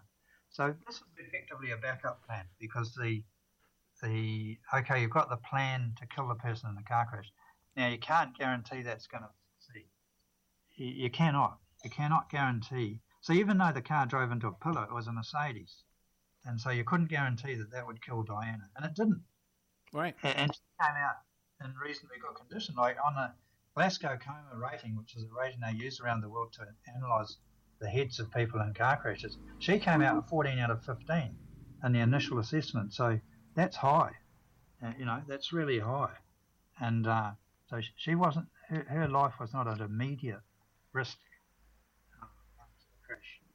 So, so in the ambulance, the, the um, yeah, you can see from what the way they did things, like like the big delays, one hour forty three minutes to get to the hospital.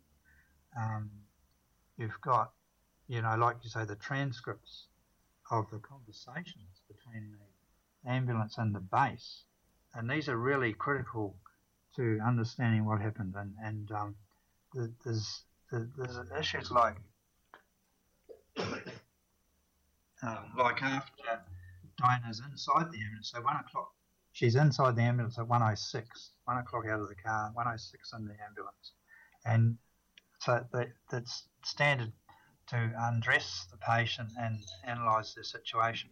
Now, noted in the notes is that there was a thoracic trauma. That they, they noted that from that initial invest, examination, a thoracic trauma.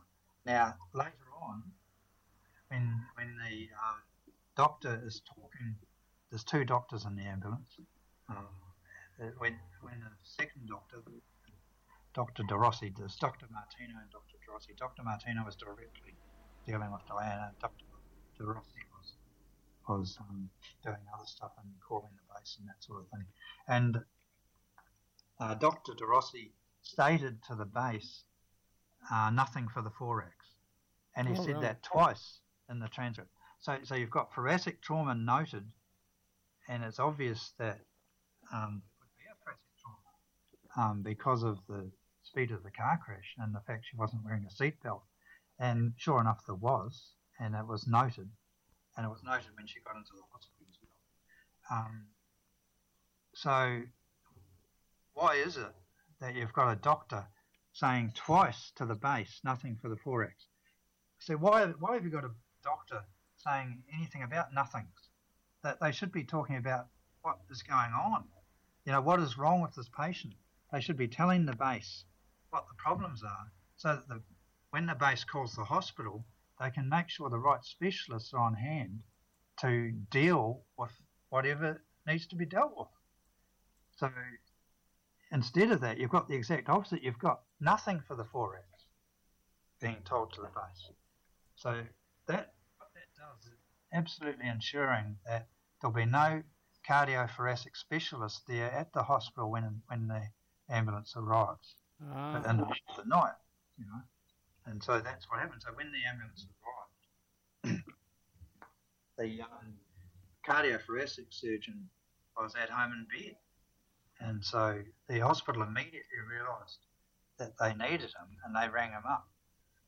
But, you know, like you said before, there was a five minute stoppage as well. And uh, when you look at the various things that went on, um, one of them talking about before the stoppage, one of the things was that they knew there was a thoracic trauma and yet they poured in these catecholamines to increase the blood pressure.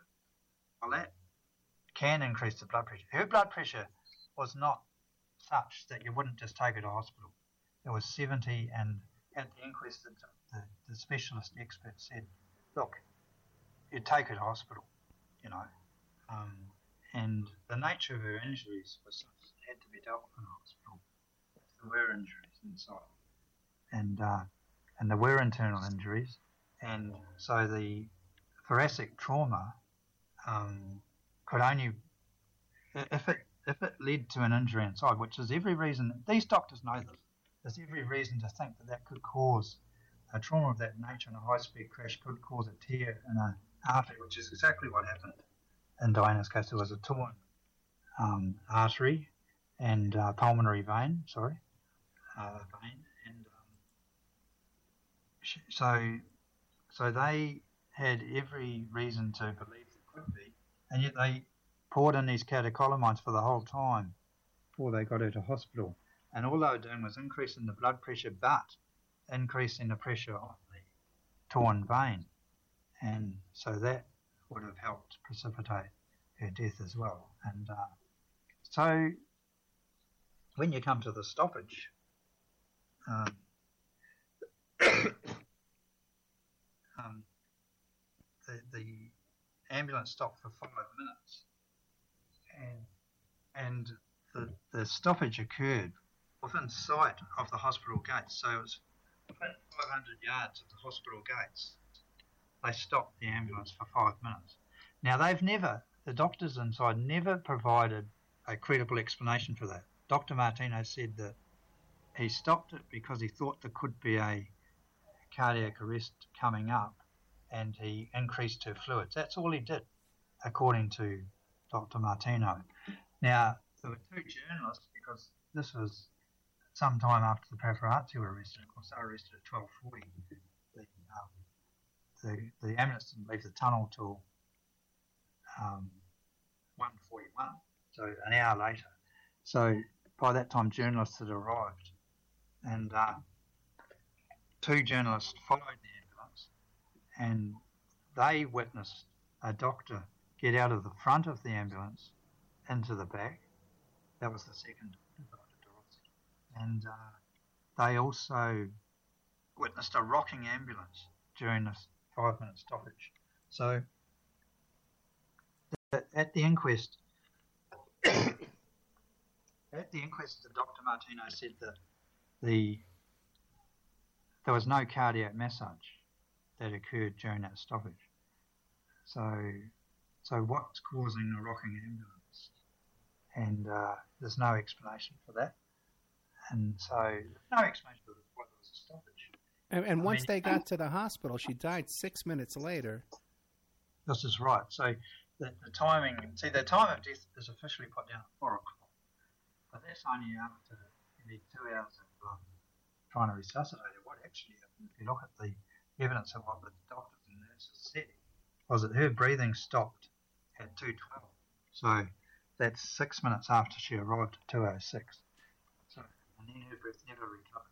They spent the whole time trying to resuscitate her, tried to do an operation to fix up the pulmonary vein, and uh, that was it. And and um, so if you go back to 212, then yeah, so six minutes. So so that one hour and 43 minutes to get to the hospital, and then six minutes before she dies. Amazing. So that places far more focus on what happened during the five minutes. Okay, uh, uh, John Morgan, um, we're down to like the last two minutes, and then we're going to be dropping a couple of stations, but we'll still be live on Awake Radio, the whole all over the UK and Ireland, all kind of stuff like that. Um, do, but we're going to be dropping a couple of big stations. Do you want to you want to leave people with how they can find your book and how can they find your website and all that kind of stuff? Yeah, sure. Yeah, okay. Um, yeah, well, the website is um, www.princessdianadeath, evidence, dot Weebly, W-E-E-B-L-Y, dot com. That's the website. Um, the books are available online, really. Um, the pretty much most of the online stores, I think, um, Amazon's probably the main one. Uh, they seem to have them very well there. Uh, the yeah, and then there's various the website as well. People might interested. Um, there's uh, yeah. Okay, well, I I have a link to the books on my blog, the Opperman Report blog, and also Yeah. to I have a link to your your website as well uh, on that blog post tonight's blog post. So we'll be saying goodnight tonight to uh, um, uh, Talk Superstation and also to uh, PSN. Thank you, Angel, for helping out with some uh, pr- uh, producing tonight for me. Thank you very much, my friend. And uh, we'll be back with you guys next week. Next week we have. Um, uh, next week, oh, we have a really good guy, a guy who, an FBI agent who infiltrated NAMBLA. So that's coming on next week on PSN and Talk Superstation. Good night, guys. I'll talk to you next week. But we're still here with um, uh, um, John Morgan. Uh, we'll be taking a commercial break. And John, can you stay and take some phone calls? Yeah, no worries. Yep. Oh, great. Thank you very much, man, because you sound like you're coughing away over there, man. I tell you. Okay, but we'll be back with more of John Morgan, uh, the author of uh, How They Murdered Princess Diana, The Shocking Truth, and Paris London Connection, uh, The Assassination of Princess Diana. Both incredible books uh, for any serious researcher. Uh, go to the Opperman Report blog and uh, click on the links and order these books. Let me tell you something. This as the they have maps, there's pictures, there's notes, uh, witnesses that weren't. Uh, everything's in here, guys. And uh, I endorse this 100%. This is thank you very much, John. By the way, for sending me these books. Um, it, has been a real eye opener. So we'll, we'll, be right back after these messages uh, from our sponsors with the after show. We'll take calls 702 605 4894. The number is 702 605 4894. Or you can Skype me at ed.opperman. We'll be right back after these messages.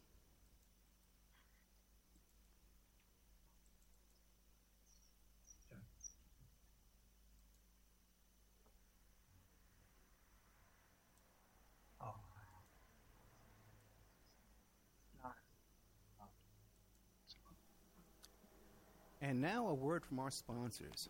We are listener sponsored and we appreciate your donations. If you like the show, please visit OppermanReport.com and click on the donate button.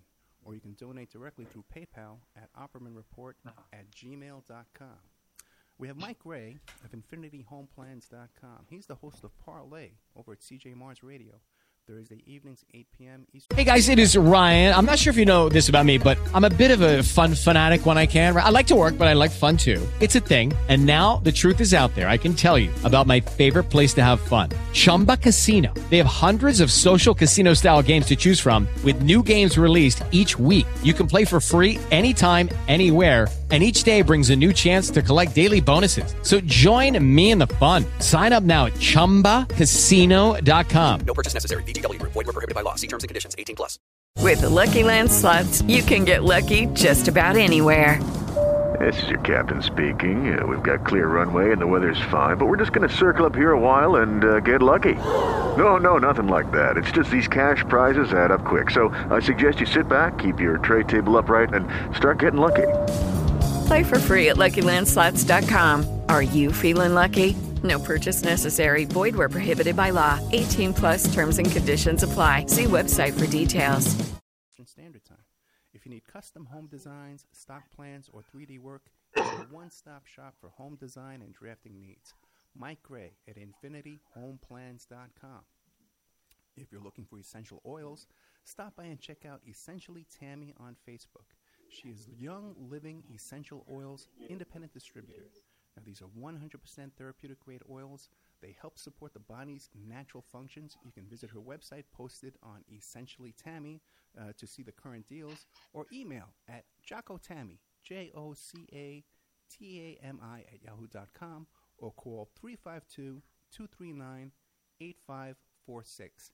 352 239 8546. Hey, if you need a private investigator, go to my website, emailrevealer.com. Uh, we offer asset searches, locates, skip tracing, adoption investigations, online infidelity investigations. We can recover deleted text messages from a cell phone or trace an email to online dating websites to catch people cheating. That's emailrevealer.com, or you can call 800 572 9762. 800 572 9762 for emailrevealer.com, my PI website. Uh, Pacific West Bamboo. Uh, it's your premier source for construction and craft grade bamboo poles. Uh, they're announcing their latest project with EcoHead Event Sanitation, making bamboo composting bathrooms and porta potties. Their first display will be at the Lucidity Festival in Santa Ynez, California, April 11th to the 13th. Come by and say hi and see what you can build with bamboo. Contact them uh, for any kind of event planning, display building. If you need construction grade or craft grade bamboo products, uh, call Amanda at 503 839 8126. 503 839 8126. Or visit PacificWestBamboo.com, their brand new website. Uh, we're also sponsored by the New World Mexican Women. Uh, this is a rural Mexican craft women's cooperative. Uh, they are traditional makers of fine handcrafted, authentic jewelry. They use beautiful stone mosaics and Pacific blue abalone inlay. Uh, they have a wonderful book of love letters written to their men in the United States, begging them to return to their families in Mexico. But they've written a new book, and it's uh, called. Uh, it's about a young girl that falls in love with a rodeo bull rider and runs off with him without telling her family. It's a beautiful love story called Azukina Part 1, Azukina to the Rodeo. Uh, you can find their books and jewelry by clicking on their banner ad at oppermanreport.com or by Googling New World Mexican Women. Uh, you can also your business or website right here and have your ad played all over the world seven days a week uh, by emailing oppermanreport at gmail.com or calling 800 572 9762. rather than trying to get the data.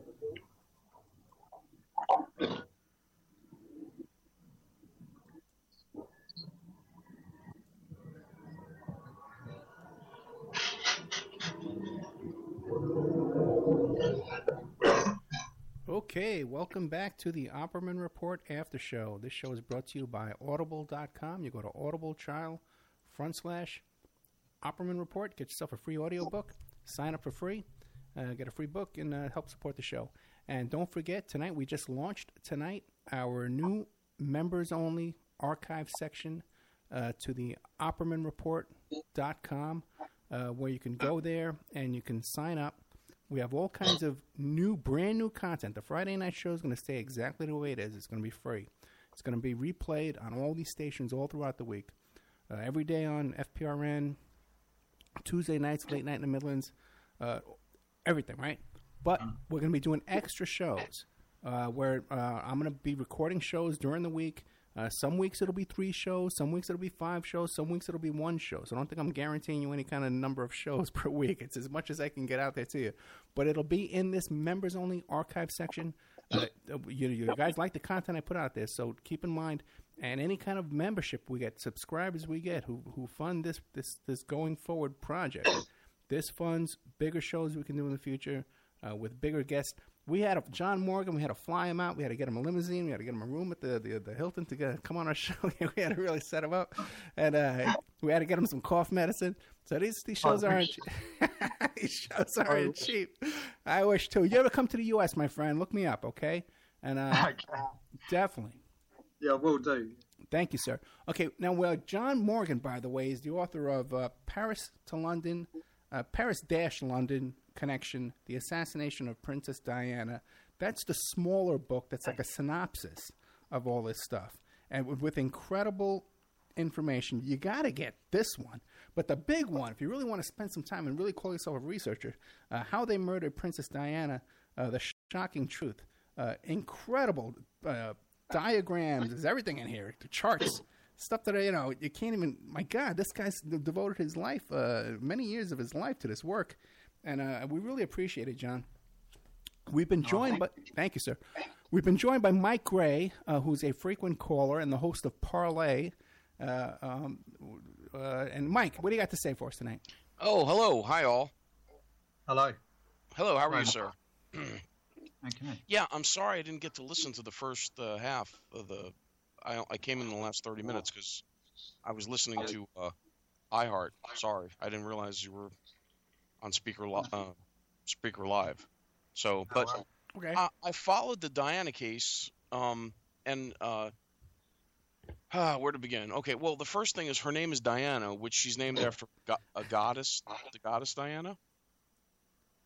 Yeah, I- yeah, I'm not sure whether that was deliberate. I don't know. Okay. Um, so you're we're basically on board that she was sacrificed, correct? Is that where we're going with this No, murder? no, no. no. I don't think so at all. His um, uh, John Morgan's theory is that it was based on um, uh, her work on the landmines. The fact that uh, the, the British royals and the upper crust in, in Britain uh, did not want her marrying a uh, an Arab, you know, who they looked down on, right? And uh, and and pretty much that that she embarrassed the royals and that kind of theory. Oh, But- okay. But, John, let me ask you this. Well, can I get in? Go Can I ahead. just? Go uh, ahead, never Mike, mind. go Go ahead. ahead. No, well, John, let me ask you this question, uh, because you're familiar with the Jimmy Savile uh, scandal, Uh, Jimmy Savile, yeah, yeah, yeah, yeah, definitely. Yeah. right? Now, it seems to me that because he was so close with Charles and with the royals, that that type of scandal and her saying, "Hey, man, I'm going to rat you guys all about what you're doing with Jimmy Savile. This guy's a serial killer. He's over there with the Yorkshire Ripper. He's doing all this stuff. My God." That if she was kind of kind of exposed that, that would be a motive to to murder her. That, that's right. Yeah, that is possible. That there's certainly she was privy to information. Yeah. Um, you know about the goings on in the royal family, and uh, you know possibly even in the top establishment um, outside the royal. But she was privy to information, and uh, yeah, she, you know, she may well have been um, planning to go public with some of the stuff. I mean, she she she already had form for going public. She wasn't afraid to go public. You know, she had done it with the book with Andrew Morton. She was she had done it with the panorama on national TV. So why wouldn't she go further? Um, you know, and uh, so there's various reasons why she's a person that they wanted to shut up and remove, and uh, but that's what. I, I agree. I agree about Savile. Yeah. Okay, but now Mike was bringing up this whole theory about that uh, it, it was some kind of a, a ritualist uh, sacrifice, and I've seen. Well- go ahead. Okay, well here you know here it is. She was dating Dodi Fayed. He's an Egyptian. Right. Okay. Yes. Yeah. And so the thing is, they were presenting her as Isis, and he was Horus, and she was giving birth to Osiris. You see? And the, the tunnel that she was killed in, that th- that tunnel, was e- existed as a, t- uh, a a tunnel system in ancient times, and that's where they would the Druids and the pagans would perform sacrifices. And what you would have to do is when you uh, slit them, you would bleed them out. So she, so that's why they left her in that tunnel because she had to bleed out in that tunnel. That's why the ambulance. That's why they left her in that that tunnel in the ambulance because she had to bleed there. See? What do you make of that, John?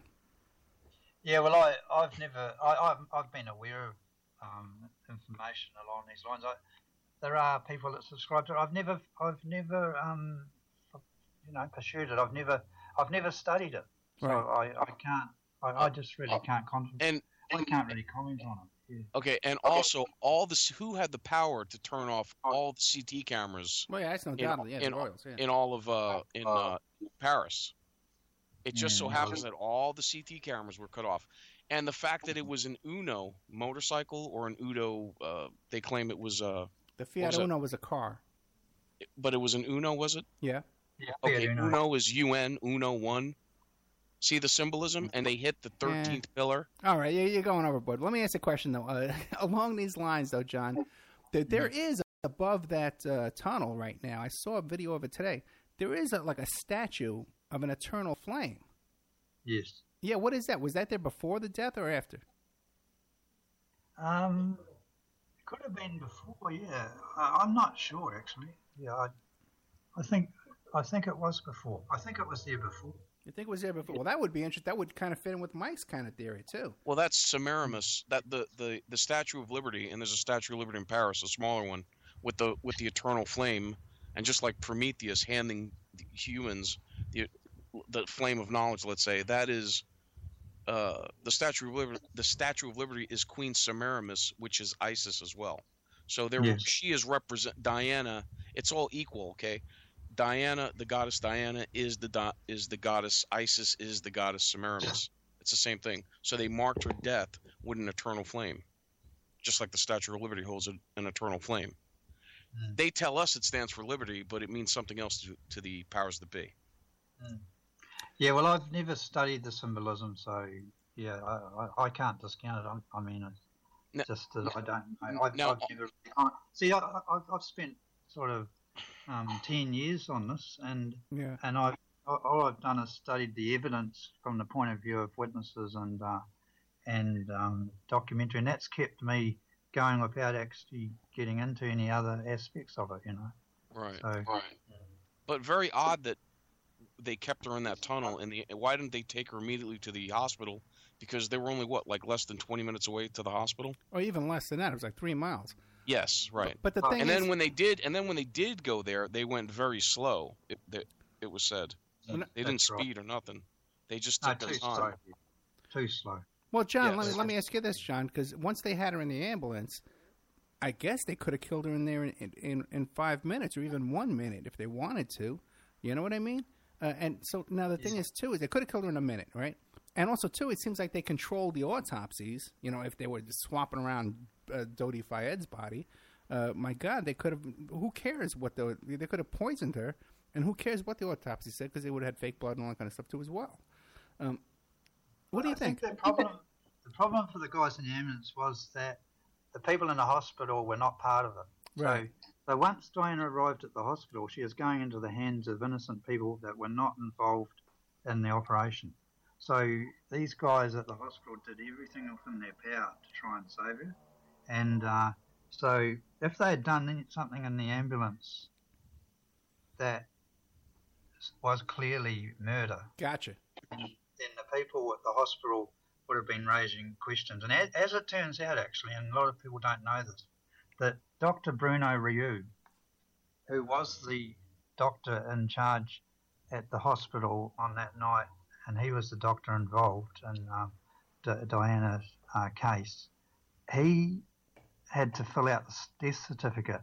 And on the death certificate, there's a square box that um, is the is the death suspicious? And he ticked yes. Right. So, so he, I, I think that he had suspicions around what occurred in the ambulance, and uh, that's why he ticked yes, because he couldn't have possibly known anything about the car crash itself.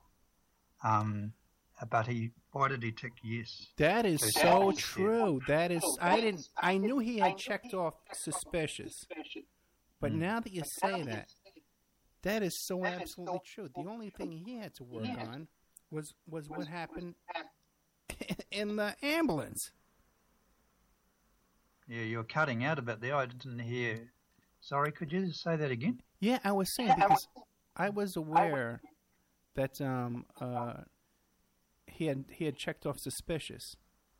But Yeah. you're right, he would not have known what happened in the crash. The only thing he uh. could have been suspicious of is what happened in the ambulance. Yes, yes, that's right, and that's his area of expertise. Right. Because he- he'd be used to people coming in from ambulances, and why does it take nearly two hours to get there, and why, you know, why does she die almost straight after she arrives, and you know, so he would have on the night he, he filled that death certificate, and not long after she died, and on the night he ticked that box. Now let me ask you this: uh, Noel uh, Botham, uh, he he wrote a book called "The Murder of Princess Diana." Right? Are you familiar with that book? Oh yeah, no, both of them, yeah, yes, Okay, now he's dead now. yes. Anything suspicious about his death? Yeah, well, I think he died.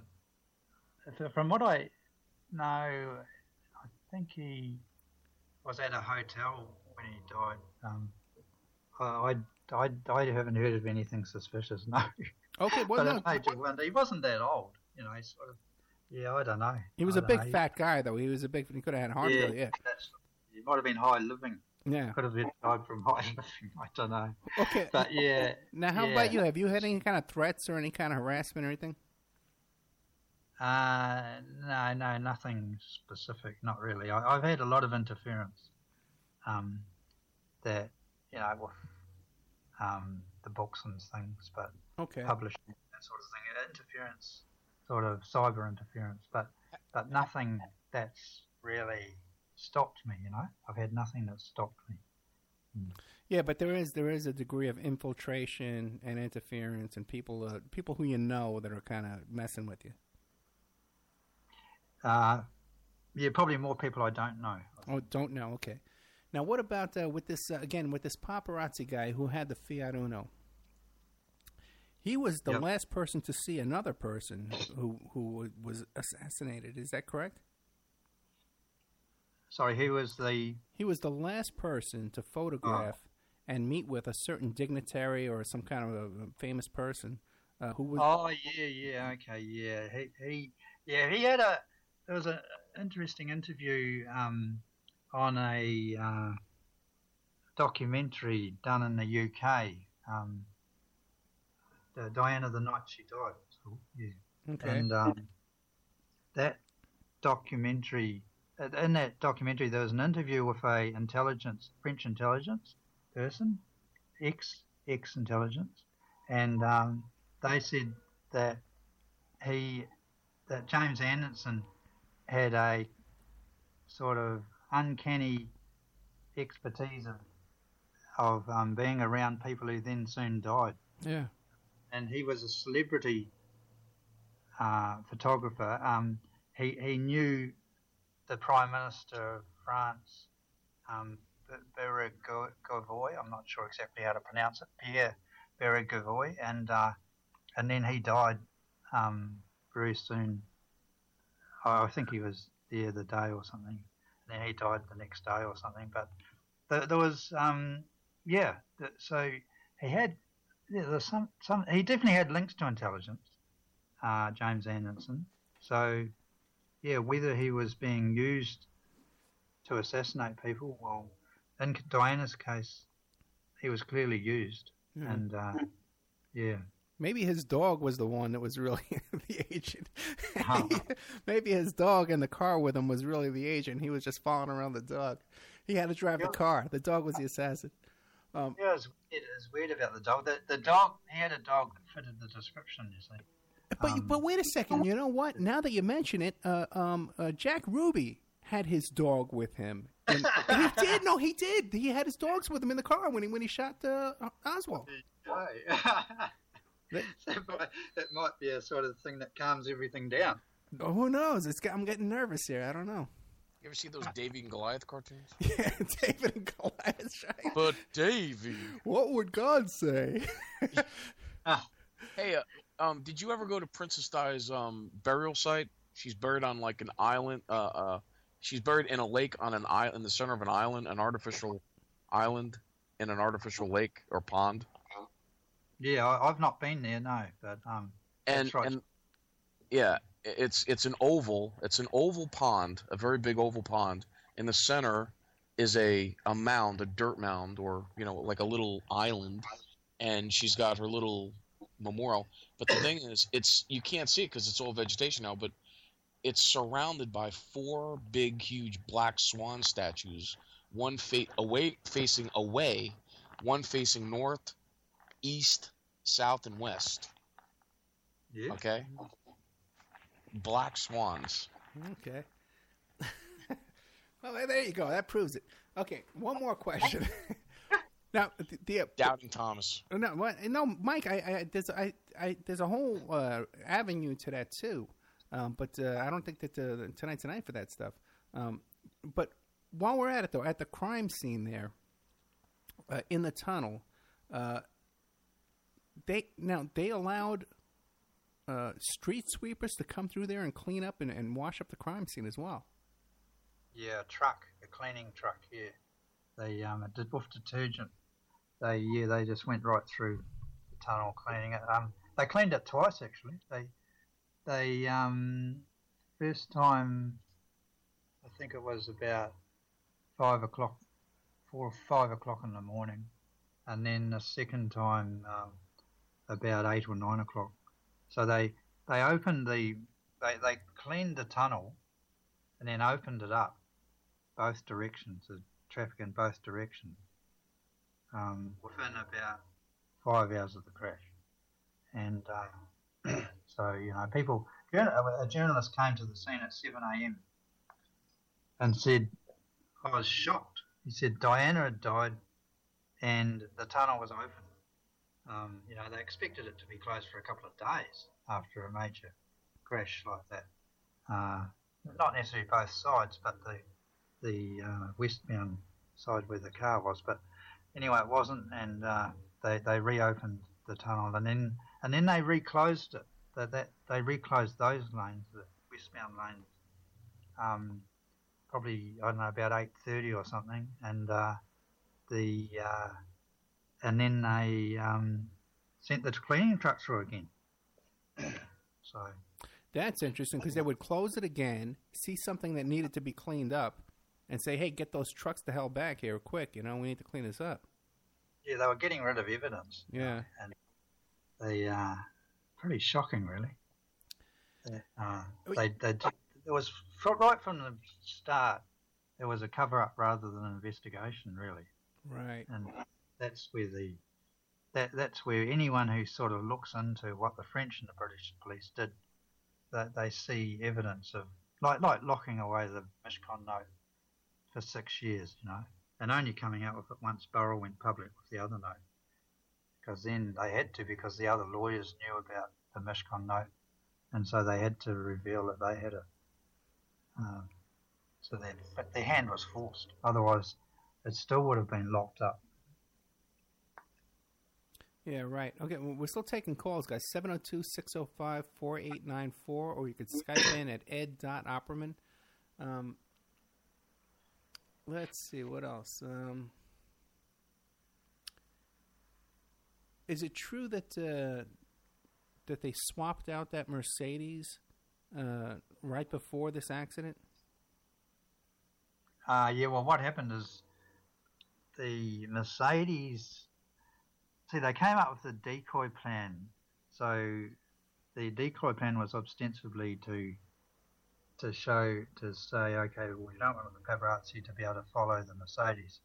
So what we'll do is we'll keep the main Mercedes that they'd been driving in during the day, keep that out the front of the Ritz Hotel, the backup car, and then we'll go in a, a uh, third car, um, what was called the third car, which was the second Mercedes, out the back. And when you look at the um, choice of Mercedes they had to be able to do that, there was actually only one. And every night there was only one Mercedes in the car park. And the reason for that is because the other drivers for the Ritz Hotel um, had garages at home and they would take their cars home at night. But this particular guy who drove this particular Mercedes, which was used on the night, that that driver didn't have a garage at home, so he would just always park his car in the car park and then hand the keys into reception. Gotcha. So it was always a car available. So that was a known car. That that, that, that, that would be the car, and there was only one. So it was quite a simple process, really, to um, to make any modifications they wanted to to that car. So so at quarter past eight at night, that on that night of the crash, the car was driven into the car park by the regular driver, and uh, it's, it's interesting that at 20 past eight, the vice president of the hotel, Claude Roulet, who was also working for intelligence, so there was two agents in the hotel. He was there, and also he, he, he was seen leaving the hotel at 20 past eight. So the car went into the car park at quarter past eight. He leaves the hotel at 20 past eight, and he may well have been used by intelligence to direct the um, operatives to the car so that they picked they, they, they did whatever they needed to to to the right car. And um, that one of the things they did is they jammed up the, seat, the two back seat belts um, and also they may have done other things. There's no evidence to show exactly what happened but um, certainly the seat belts were tampered with that's for sure and uh, It's a very expensive car to have seatbelts malfunction. You know, is, is very unusual. oh absolutely It's a brand mean, new car. car. Right. Yeah.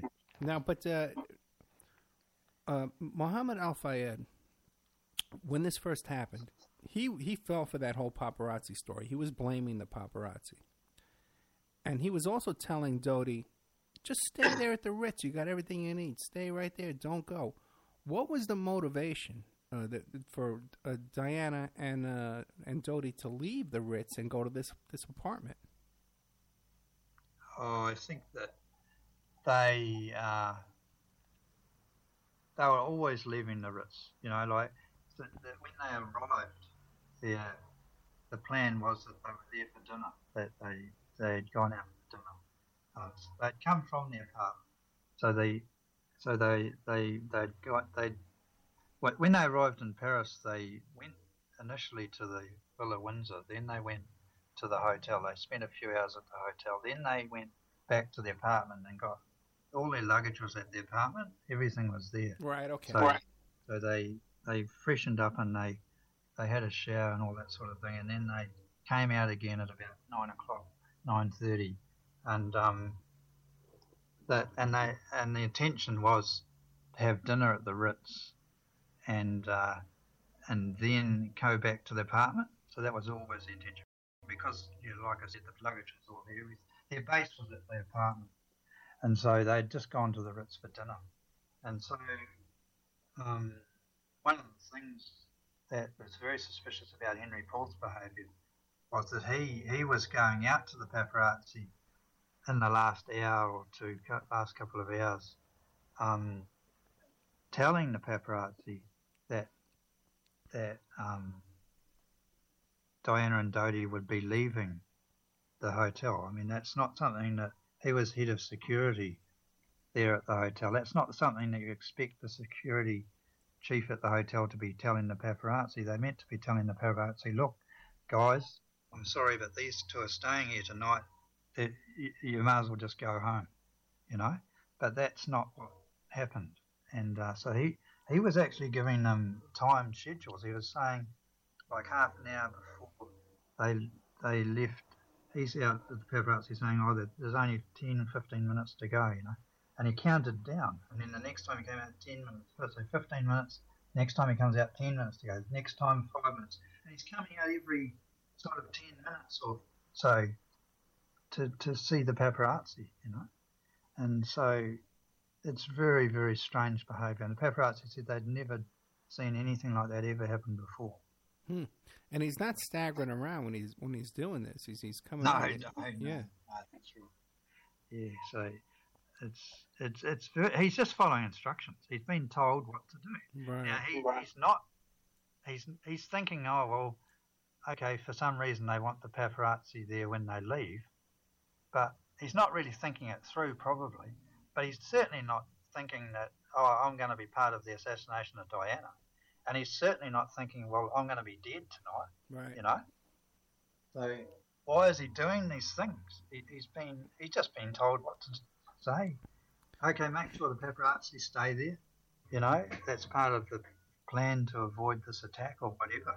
You know, however they gave it to him, that's what he took, and he he was getting paid very well for it. He, in his pocket, he had twelve hundred pounds Oh, really? um, in his pocket for, for, that had been paid to him that night. You know, so uh, Now, he was, even- he was paid for money. Oh, that's interesting. Now, even before though, even before his autopsy, uh, I think it was the, the, the police in uh, in France were saying, "Oh, he was as drunk as a pig. He was a drunken pig that night." Um, He didn't look yeah, I. I, I, I haven't seen evidence of that. Oh no, Yeah, the, but okay. yeah, the evidence, the evidence I've seen is that once the autopsy, so they quickly did the autopsy, and they quickly got the results. They had the results by uh, the uh, next morning, and uh, straight after the results were out, then the um, they had a that's right they had the initial results and they had an independent independent with inverted commas around it um, test done on the autopsy. And they came out with similar results. That's where you get the 1.87 from the first test and then second test was 1.73 and then 1.74 so those um, those results um, were all um, all in. They were all in by about sort of early afternoon on the day following the um, crash, and uh, and then they went public. Um, drunk as a pig. Um, Okay. So, that, so you had headlines. The first headlines that showed that were on the um, Evening Standard in London on September the first. Um, there was a headline: "Drunk as a pig." Okay, just so people can get an idea, um, when Mel Gibson was arrested in Malibu and he got into a big fight with the cops and he was calling them the, the, the Jews start all the problems all over the world, he, when he was so out of control drunk, okay, and he says, I own Malibu, my heavily fired, he was 0.12. 0.12. Point one two. Right. Yeah, Dodi Fayed was 1.8. which is- well, I know you've got to talk. It's probably 0.12 is probably 1.2. You know what I mean? It, it, it, it depends on how you're looking at it. Um, there's different ratings. oh, you, oh, it's different over there than it is here? They, they, they, yeah, they, they do things. You know, like, um, yeah. See, uh, Okay. sometimes it's stopped on as 0.05 a- as the limit, and some some say 0.5. So there's a decimal point that it moves. So when when you get a reading of 0.1, he had, he had some drinks, had he? Al? Yeah. It had oh, some- Okay, here in the states, point .05. Okay. Yeah, .05. Yeah, .05 would be like two martinis, you know, or like four beers Yeah. would be .05 in, in like two hours, you know. Yeah. So uh, yeah, so uh, well, well, okay, we have to do the math on that. I'm, that's beyond me. okay, but there was a situation too where uh, it came out uh, that when they the, the police searched his home the first time, uh, they only found a little bit of booze, but then later they went back again and they found like a whole uh, uh, liquor store. That, that's right. That's right. Oh, that was part of the setup. Yeah, it was unbelievable. Yeah, the fir- the first one they found three bottles, um, you know, and then the second time eighteen bottles. The second search found eighteen bottles. You know, Oh my god! just it's outrageous what they did. It was just a complete operation to cover up and set them up. So that they had, they ended up with two, um, two, two sort of uh, targets for who did the crashes: Henri Paul and the paparazzi, and and they they were the two they wanted to pin the crash on. So was a sort even that's a backup. You know, if one falls through, then you've still got the other. You know. So uh, as it ended, as it ended up, both have stuck because um, Henri Paul was um, seen. If, if you ask people in the street who who did the crash, who was responsible for the crash, they'll either say the driver, or they'll say the paparazzi, or they'll say both. Right. And you know that's how it's turned out. So it's exactly how they planned it from before the crash. It's incredible. Yeah, and and the royal press, uh, it's very interesting too. I noticed because I was watching these documentaries today. Um, the royal press uh, covered this thing like like gossip column, you know. And when this thing came out with uh, Jeffrey Epstein, uh, this this child molestation case here in the United States that involved Prince Andrew, uh, the same people came out. It was the royal press who came on all of our uh, U.S. talk shows uh, defending the royals, saying, "Oh, ho, ho, ho, ho, this is impossible because uh, uh, she could never have met with the queen." And and, and they, they, they did this kind of smarmy, kind of uh, snarky Yeah. and present. Yeah, it was very arrogant. Uh, you know, uh, what what do you make of that? yeah, they sort of distance themselves, you know, and they and it doesn't really matter whether it ties in with the truth. It's it's got no relevance. They, they distance themselves, and most of the population believe it. So if they hear the royal um, press office come out with a statement, then most people believe it, and um, they know that. Well, then let me ask you a question: How has your book been received among the amongst the general public? Like the comments on Amazon, and uh, when do you get to do mainstream uh, uh, media, or is it all alternative media kind of stuff?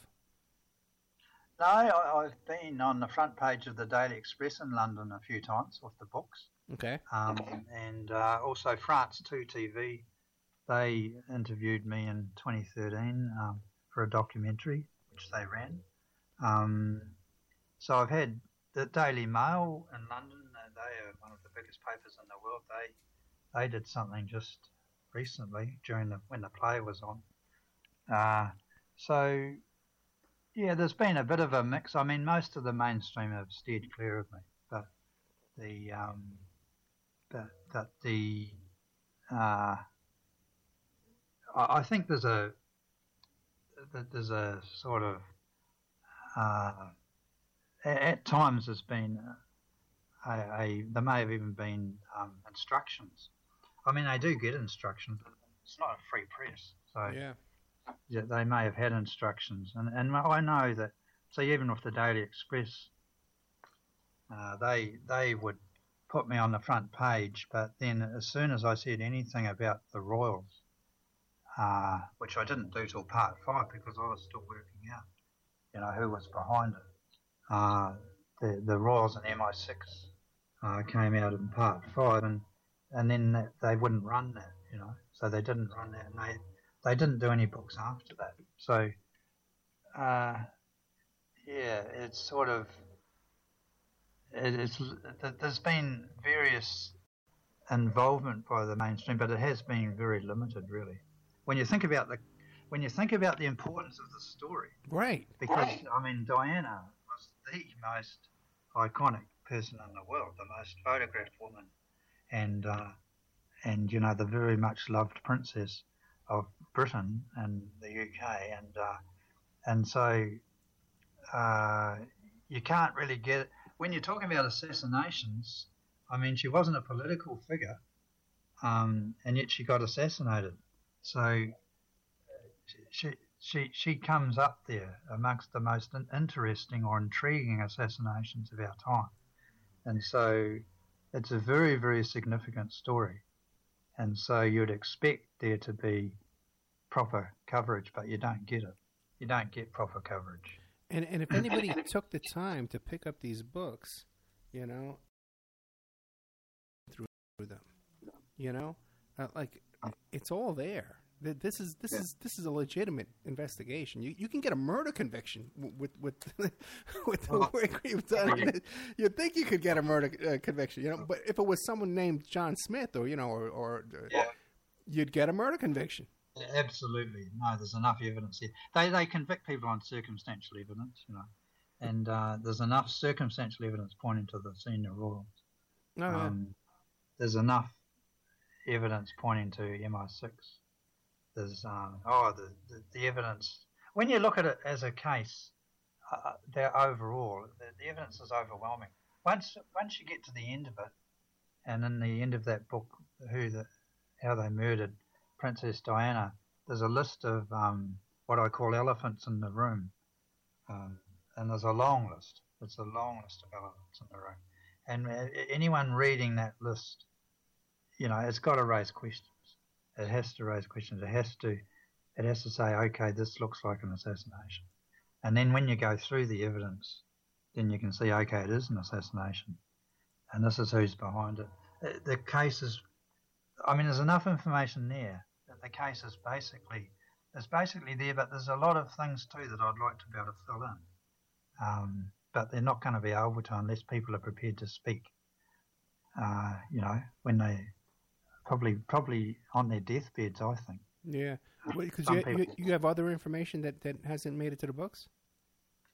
Yeah, there's some, yeah, there's questions that, that I would like to see the answers to. Uh, but I think that, uh, you know, as time develops, so you get the SAS thing in 2013, and just the way the police dealt with it. It's on my website, it talks about that. It's just outrageous what the police did. Because they, they, they said, okay, we'll investigate this. They spent three months investigating it from September through to just before Christmas. Then they come out with the, um, the, the report and then they make the report almost impossible for anyone to find. I had people from the UK emailing me saying, "Where is this report?" You know, and uh, because the, the, the police had sort of trumpeted, said, "Oh, the report's coming out on such and such a day," you know, and then when the day comes, okay, it was in the news, but where was the report? You know, and and it was there, but it was it was closeted away on Sky News websites, and you know, some place where you wouldn't there was a place on the page where you wouldn't be expecting to see it, you know. And anyway, I picked it up and I've republished it there on the website.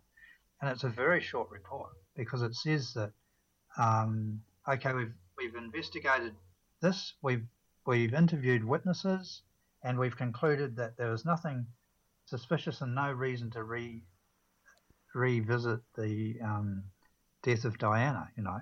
And but and, and they said we for, for reasons of privacy we cannot say who we who we interviewed. We can't say what they said, and um, and that was it. So so that was the investigation was the interviewing the people, see what they said, but we couldn't actually say who we interviewed or what they said. So, What so they to get who they interviewed, and what they said, you've got to look at the newspaper articles from based on leaks from within the police um, saying, you know, what these people said um, during their interviews. And those leaks are in the papers, but they wouldn't put it into the police report because it's too damning. You know, you look at what the wife said. I think the wife's still in hiding. You know, she was she was warned she'd better go into hiding. As far as I know, she's still in hiding. Yeah, that's the one with the SS, the the SAS, uh, the the wife and the mother-in-law that wrote the letter. Yeah.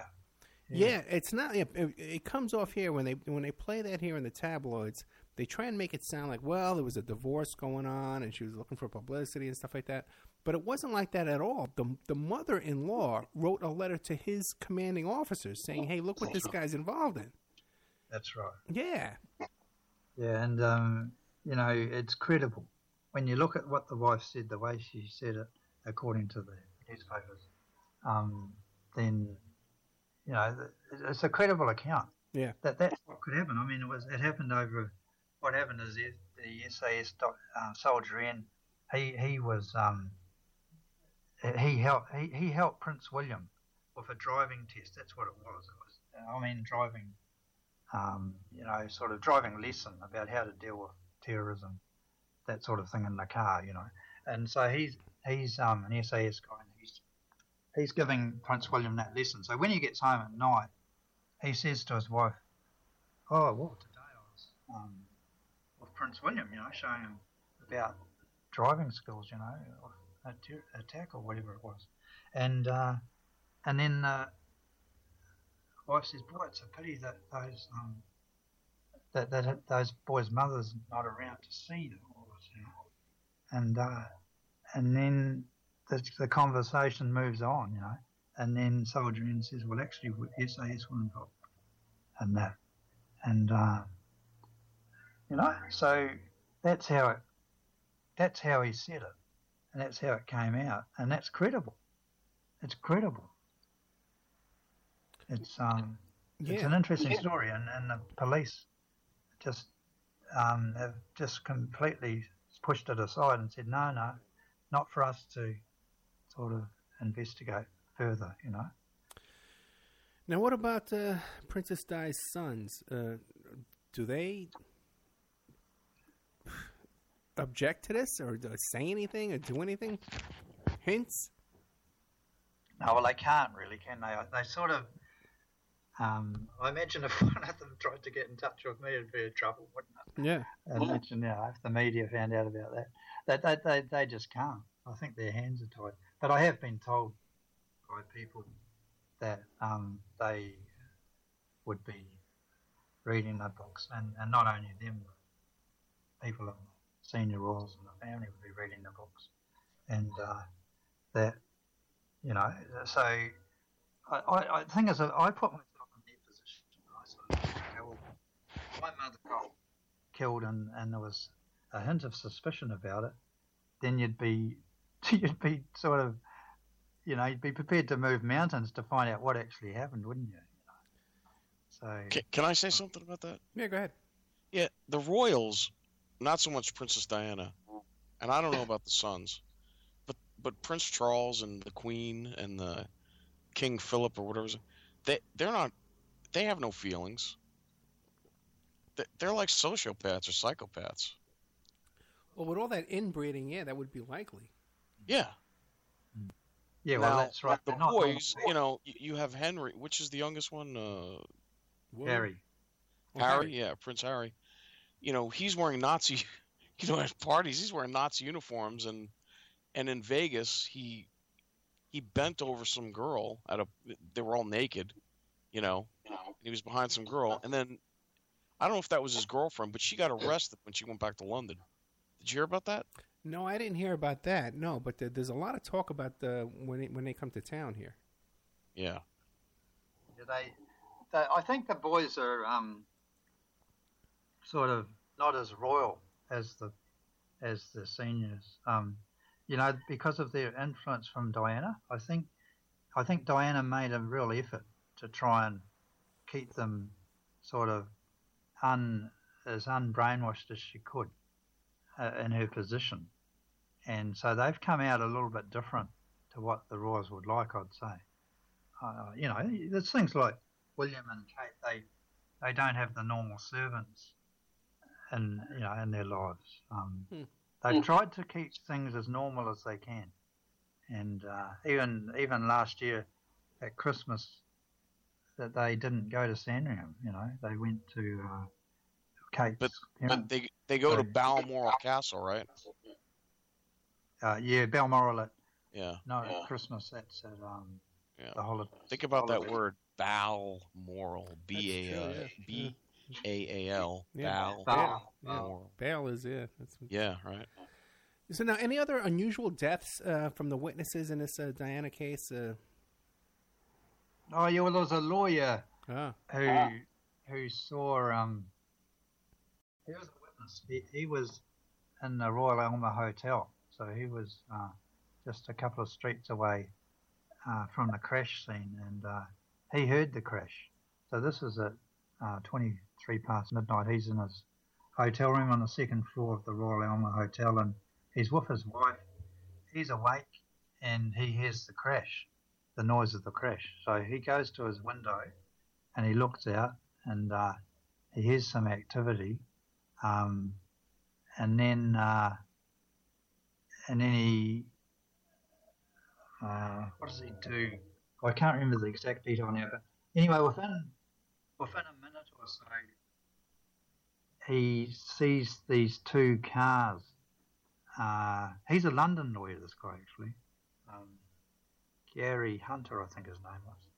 And he um, sees these two cars uh, leave the tunnel and they, they, they take a couple of um, shortcuts to get down a road that leads right under his hotel room. So they and these guys are speeding. The, the one's a white Mercedes, and the other one is a um, I think it's a dark Fiat Uno. Uh, so the, these two cars are sort of conjoined together. You know, traveling under his window